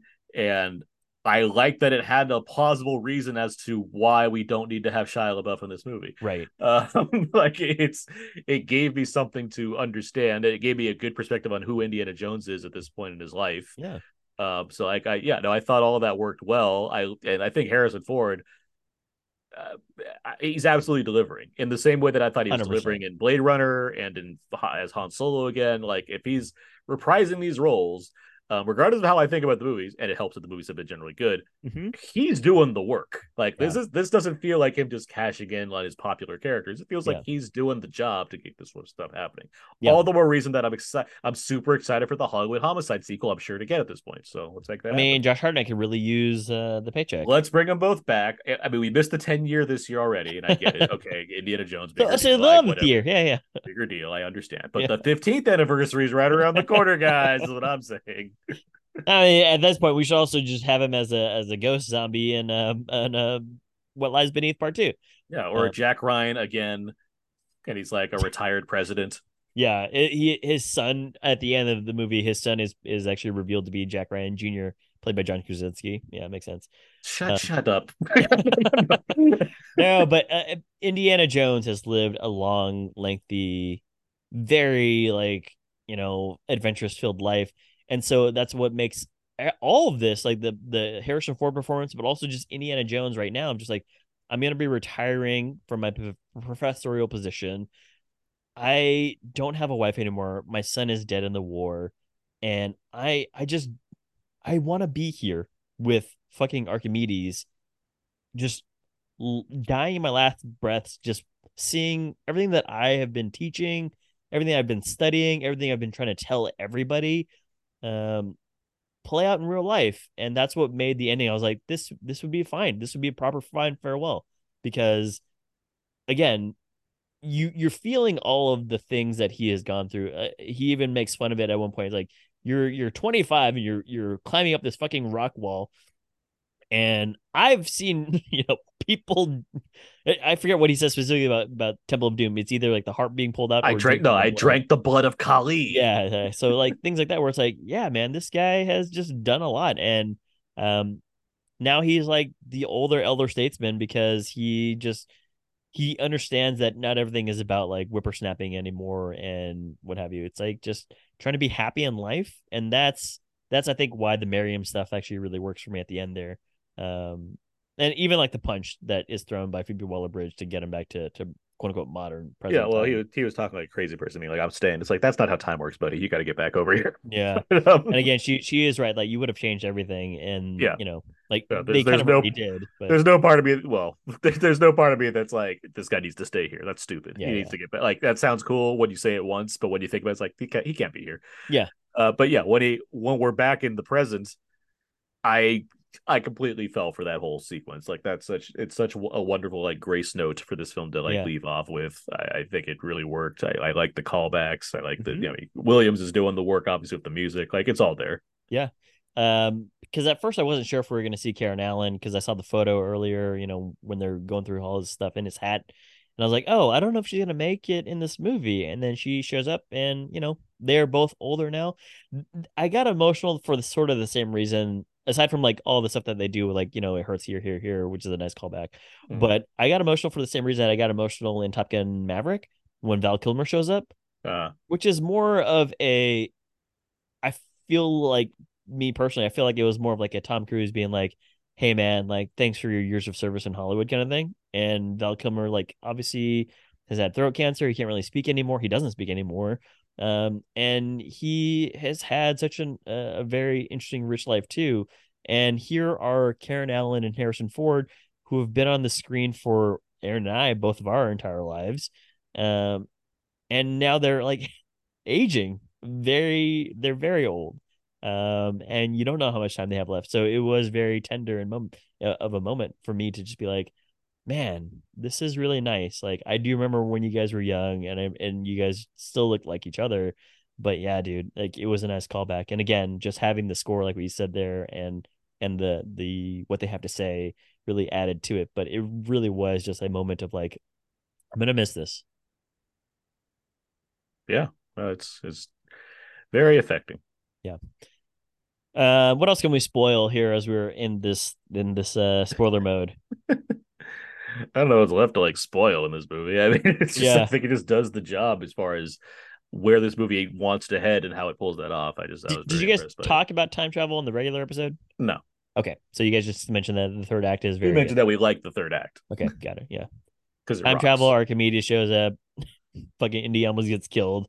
But again, like the killing thing is like not so much just about Antonio Banderas, but also like just two innocent people at his university just get fucking gunned down by Boyd Holbrook. It sucks. Yeah. Nazis are bad, right? Yeah, but you know this again goes to the whole entire like you know Mangold is going for something here. He's going for like a real feeling of something of just like you don't like these people and you shouldn't, but also like Indiana Jones has to like kind of really step in here because he can't just sit on the sidelines as his friends are being murdered, you know. So yeah, good job by Mangold for taking the moves of kind of being more serious about some of these bad guys. Yeah, they're credible threats. Yeah, exactly. They also even kill like the CIA lady, and that was a person that I was not thinking was gonna die. Yeah, that's the element where like she's fine, like the performance, like there's nothing wrong with her. I think the CIA stuff was the. If you have to take something out of this movie, I don't think that went anywhere as far as I don't know why they were I think tabs. Like I feel like they're trying to make like the fog of war aspect of it mean something as far as like you know there's people on both sides or what have you kind of or like cooperations that you don't expect but right. I feel like ultimately this is a long movie. We could have had Voller getting around America in other ways beyond just being collaborating with the CIA because that just seemed like it added stuff that didn't need to be there. Yeah, good point. So well, I'm glad that you enjoyed the ending sort of the same way that I did. I think I'm glad you liked the movie. I want to be pro Indiana Jones over here. I definitely didn't hate it, but I also was like, you know, this is again better than I thought it was going to be because I think you nailed it, and I'm not going to rehash it too much, but just you nailed it with the phrasing of sometimes I think what I'm worried about is somebody making their own mirror image of something that has been a great character or a great story. And Mangold, while he took the characters, he also decided to make a Mangold movie, which I appreciate. Yeah, we delve into that a little bit, too, in the other show. So if our listeners listening, feel free to, you know, dig in for if you want to hear more thoughts on the whole Mangold aspect of it all. But but no, good movie. I'm glad. Okay. I hope more people see it because it's not doing as great as it could. Yeah, I mean, I think the runtime. Hopefully, people aren't scared off by the runtime. So. I mean, it's not the. I mean, John Wick is 3 hours. It made $4 billion. Like, I mean, like people if you want to see a movie, they'll see a movie. It's just some reason. I guess an 80-year-old Harrison Ford isn't bringing in the TikTok teens. Also, did you listen to Harrison Ford on Conan O'Brien? Of course, I did. It was very good. It's really good. Yes. Yeah, and I found Harrison Ford's humor to be very, very dry and very humorful. But he says something in the episode, which again, kind of just adds to this third act element And he says, like, I'm 80, Conan. I don't have much time left. And again, that just, when the reality hits you of it, you're just like, you know, I am sad about these people that I have seen as iconic characters. And Harrison Ford has not been very secretive about saying, like, you know, he really enjoys the character of Indiana Jones, probably more so than Han Solo. Oh, easily. Very much so. Yes. So it's just one of those things where the culmination of all these things have come into play. I'm just like, yeah, this is when the reality of it is when I'm thinking about that too, it does hit a little bit harder. I suppose I'm not trying to comment. I'm not trying to throw you off. Like you feel the way you want to feel. I will say I don't have time to pre-grieve for somebody. I see Harrison. I hear you. And I see Harrison Ford. And I see here's an 80-year-old man leading a blockbuster movie, and it's great. Yeah, like and he's super also happy. Looks great shirtless, and he's super happy about it. So it's like I'm down with that. I'm down with like if he wants to make jokes about being old, sure, he's 80 years old. I get it, but at the same time, it's like. Dude's making it work. Like, yeah. And that episode is very funny. So obviously, after you listen to all of this podcast, you go listen to Conan. Exactly. Yeah. All 3.5 hours of this. And because they can't do talk shows right now, I so hope Cruise goes on Conan as well. I want to. Cruise would happen. Never go on Conan. I want to see this happen. I want to see Cruise get on to Conan. He like Conan around just like since he can't like you know have Jimmy Fallon. Just praise him over and over again and never let him talk because he's a terrible interviewer. Just laugh hysterically. Yeah, because that can't happen. And he would never go on Seth Meyers' show because he just doesn't. So he'd feel like Seth Meyers doesn't have the audience for it. So Seth Meyers also would never really book a Tom Cruise character guy anyway. So let's see him on Conan is what I'm saying. Yeah, let's see Tom Cruise do his Conan rounds. But yeah, anyway. So Indiana Jones and the Dial of Destiny. Where would you say people see this movie? I think that you should see this at least in a dollar theater, but I would say like a theater just because, again, I think the runtime might be a little bit long for some people, but it could use some fat cutting, but I think it's a good adventure movie. You should see it on the screens. All right. Well, we've talked about Indiana Jones and the Dial of Destiny. Now I wanted to bring this up to you, Abe. We are halfway through the year. Halfway. We've seen a lot of movies, and I was thinking we should go over our top fives of the year so far. Okay. Well, your favorite five films that you've seen so far this year. Okay. I have not seen as many films as you, and then there's still some that I want to watch, including things that Marcus has talked about, like How to Blow Up a Pipeline, things like that. Good movie. Good movie. So double recommendations there. You want me to go with all five? We can go back and forth. How about that? Okay. 5, Dungeons and Dragons: Honor Among Thieves. I found this to be very comical and lighthearted, and a better movie than I thought it was going to be as well. Good movie, yeah. Past Lives is my number 5. Okay. We just talked about it on our latest Out Now Nights episode. So you could hear all our thoughts there, but certainly a film that is rather affecting and tells a very strong story and is well directed. Mm-hmm. John Wick 4 is my number 4. Incredible cinematography, incredible fight sequencing, and probably one of the more clever, interesting new uses of a way to use a camera on a crane and a dolly that I've seen in the past. My number 4 is Rye Lane. If we have a solid romantic drama, this is a very good romantic comedy set in England, set in London on Rye Lane. 2 strong lead performances. I like the way it goes after rom-com tropes and kind of flips them in its own way. It's very funny. It's very lively, very colorful, well-directed, has a lot of energy to it. It's on Hulu now, easy to watch. Good movie. Okay. I'm looking forward to checking that out. Number 3 is Are You There, God? It's Me, Margaret. This is a movie that I was completely taken by surprise with in how genuine the text is, but also I really like the acting from our lead, the girl from Ant-Man, but also from... blank on her name right now. McAdams? Yeah, Rachel McAdams. I thought that Rachel McAdams has some emotional weight that she's pulling around here, which is great. Abby Ryder Forston is the name of Margaret. Yeah. My number 3 is 1001. Oh, okay, yeah.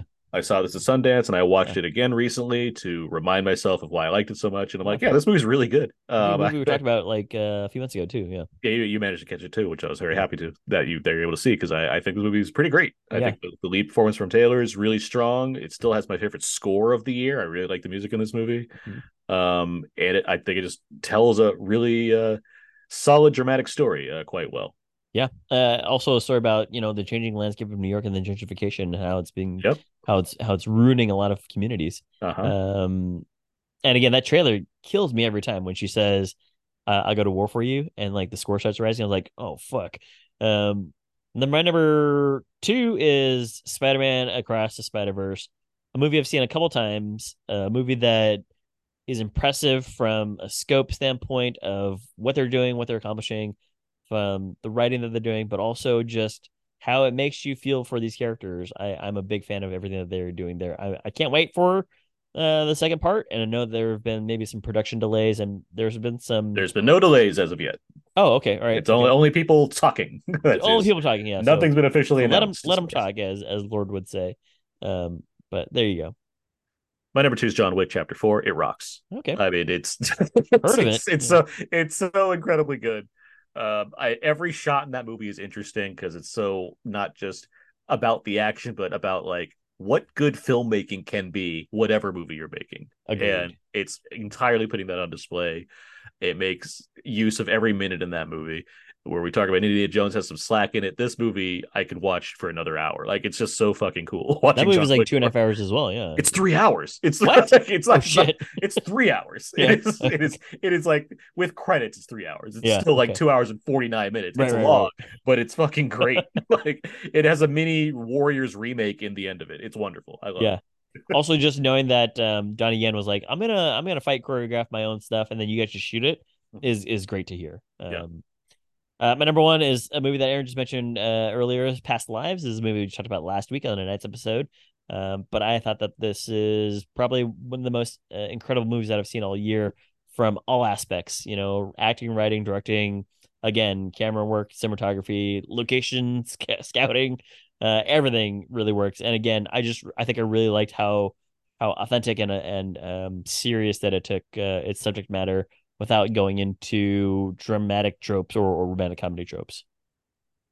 Yeah, it's really good. My number one is Spider-Man: Across the Spider-Verse. Oh, heard of it. It's so I saw it again last night because I wanted to see it again. How many times has that been? I've seen it 3 times now. 3 times, okay. And I want to see it again before it leaves theaters. So, although it's making so much money that I guess it won't leave theaters for a while, but still, regardless, this movie is good as things can be. Like, it's so wonderful in everything it's trying to accomplish, and then more as far as my expectations were concerned, because it just blows things out of the water when you look at the amount of effort that's gone into every frame of this wonderful piece of work. It's gorgeous to look at.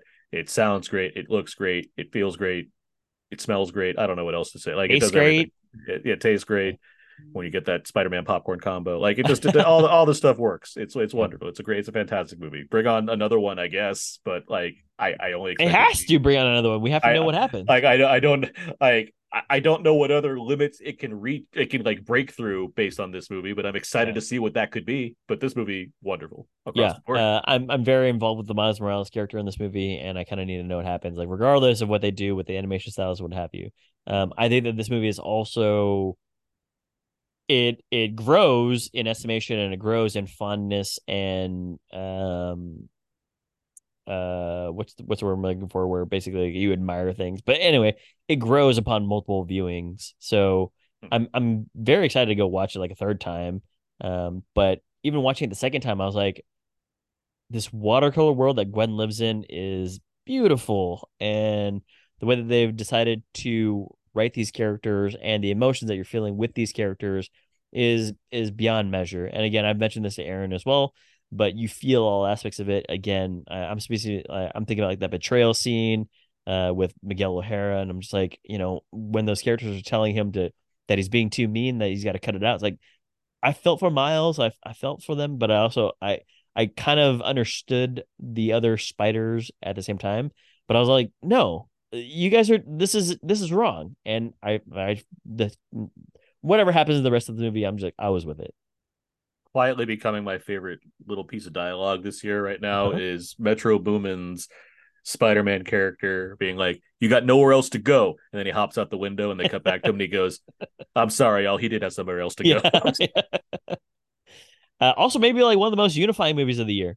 Just it seems like everybody is. Everyone could agree. That's my I think like everybody like on the internet and also everybody in the world is just like, this movie is incredible. So I really like the dialogue that it has sparked, including a specific aspect of it, which is black folks having to look out for black folks. And that has been, like, on rewatch of it, I was like, this is nice. I kind of caught on the first one, but I was like, oh, this is really cool how, you know, the girl working the lab is like, I'm not going to shut this down. I'm going to let this guy go. And then also, again, how Hobie is just like, fuck y'all. Hobie's great. Yeah, Hobie's great. One of the best new characters in film. I mean, Daniel Kaluuya himself is also really cool. So, but yeah, just put him anywhere, he's great.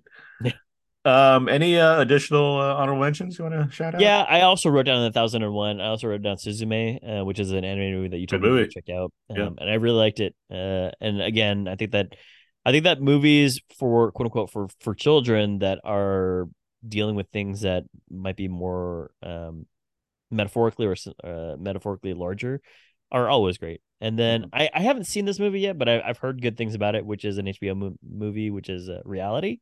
Yeah, and I think that you talked about it at one point. Yeah, but it does the job. Yeah, because I think the most interesting aspect is that they were just like, no, we're just gonna have them actually just read verbatim what the FBI interrogation was between these people. And I was like, this is a fascinating take for a script. So I kind of want to see how that plays out. It's worth checking out. I wouldn't say it has much rewatch value, but I think it works as far as I watched this and it was stressed me out and I'm good. Yeah. Just the job. It stretched me out. I'm good. Yeah. But yeah. And again, I think you mentioned how to build a pipeline. And I didn't love Air, but I appreciated that Air was like, hey, we're serious about making dramas in for theaters again. And I like that aspect of it. Yeah. On the subject of Air, I'll say Blackberry, I think, rocks. I still want to check that out. Blackberry is... It you know, I like Air a lot. I think Blackberry is slightly superior. Okay. I don't expect Glenn Howerton to get like an Oscar nomination, but he's really good in the movie. Okay. I've heard, there's a clip of him that was floating around a little bit that I've saved because it's so good as far as everything that is his character. But Blackberry is certainly that's one for sure that I recommend and hold on to an honorable mention. And also shout out Chevalier. Yeah, with Kelvin Harrison Jr., which is now on Max, I believe, or Hulu, one of those, or both of them, maybe. Asteroid City, just wonderful. Both like that, yeah. Bo is Afraid, which is coming to Blu-ray next week, so it's on VOD now. And then Polite Society, which I think is great, and I rewatched that again as well recently, and it's like, yep, this is just fun. This is just a really fun movie all the way through. Yeah, it's fairly quick. Yeah. It is. I think I liked it even more the second time because I knew what I was expecting and I just focused on the stuff that like really got me more in that film. And it's just a lot of fun. I also have that as like an honorable mention, kind of a little bit lower, but I think the only thing that kind of holds me back is the action sequences. Not the third act one, but I think just everything else in between. I was like, I wish that they just shot this differently, but hey, that's not me. So good on them. I like the sister aspect for sure. I can agree, and it's more like I feel like Nina Manzour's her next film will probably even capitalize on that more. Let's go. Just by having more experience in that department. But regardless, I think Priya, though, she's great. It's a fun movie. That's the thing right there. So, okay. Well, we've gone through some great films of the year so far, and certainly things that everybody should be checking out if they haven't already. And that's going to bring us to the end of this bonus episode about Now, There, and Abe. You can find more of my work on my personal blog, thecodeisgeek.com. Everything I do ends up over there. I write for We Live Entertainment for movie reviews and Why Is the Blue for Criterion and Blu-ray reviews. I'm currently a part of the Summer of 93 at 30 podcast, which is a part of the Brandon Peters Show, where Brandon Peters, Scott Mendelson, and I talk about the summer movie season from 1993. We've recorded all those episodes at this point, but they're a lot of fun to see. We just talked. I think the recently released episode was the episode featuring In the Line of Fire and Weekend at Bernie's 2 and Rookie of the Year. So what a lineup! That's the kind of thing you're getting with the Summer of 93 at 30. And I don't know if you guys know this, but Brandon also does a bonus segment involving the music of that year, and I believe one Abraham Mua was on that episode. Wow, I certainly was. It was an honor to be on there talking about UB40. I thought actually was it UB40? Yes, you're right. You got it. Okay.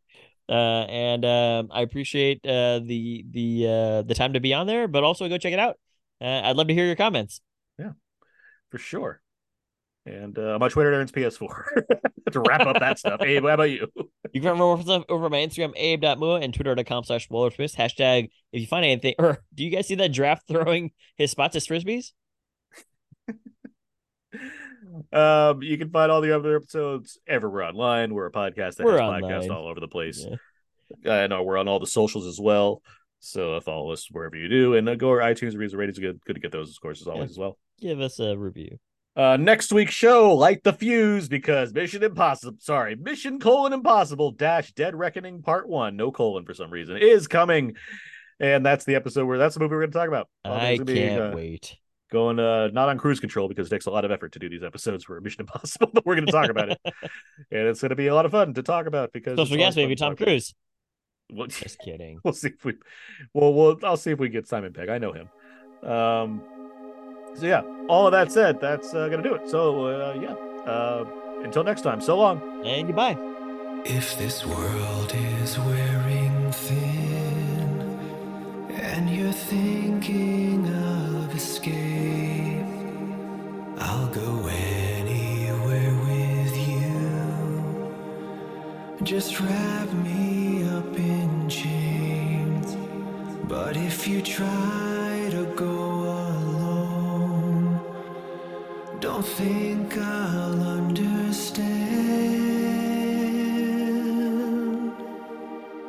Stay with me.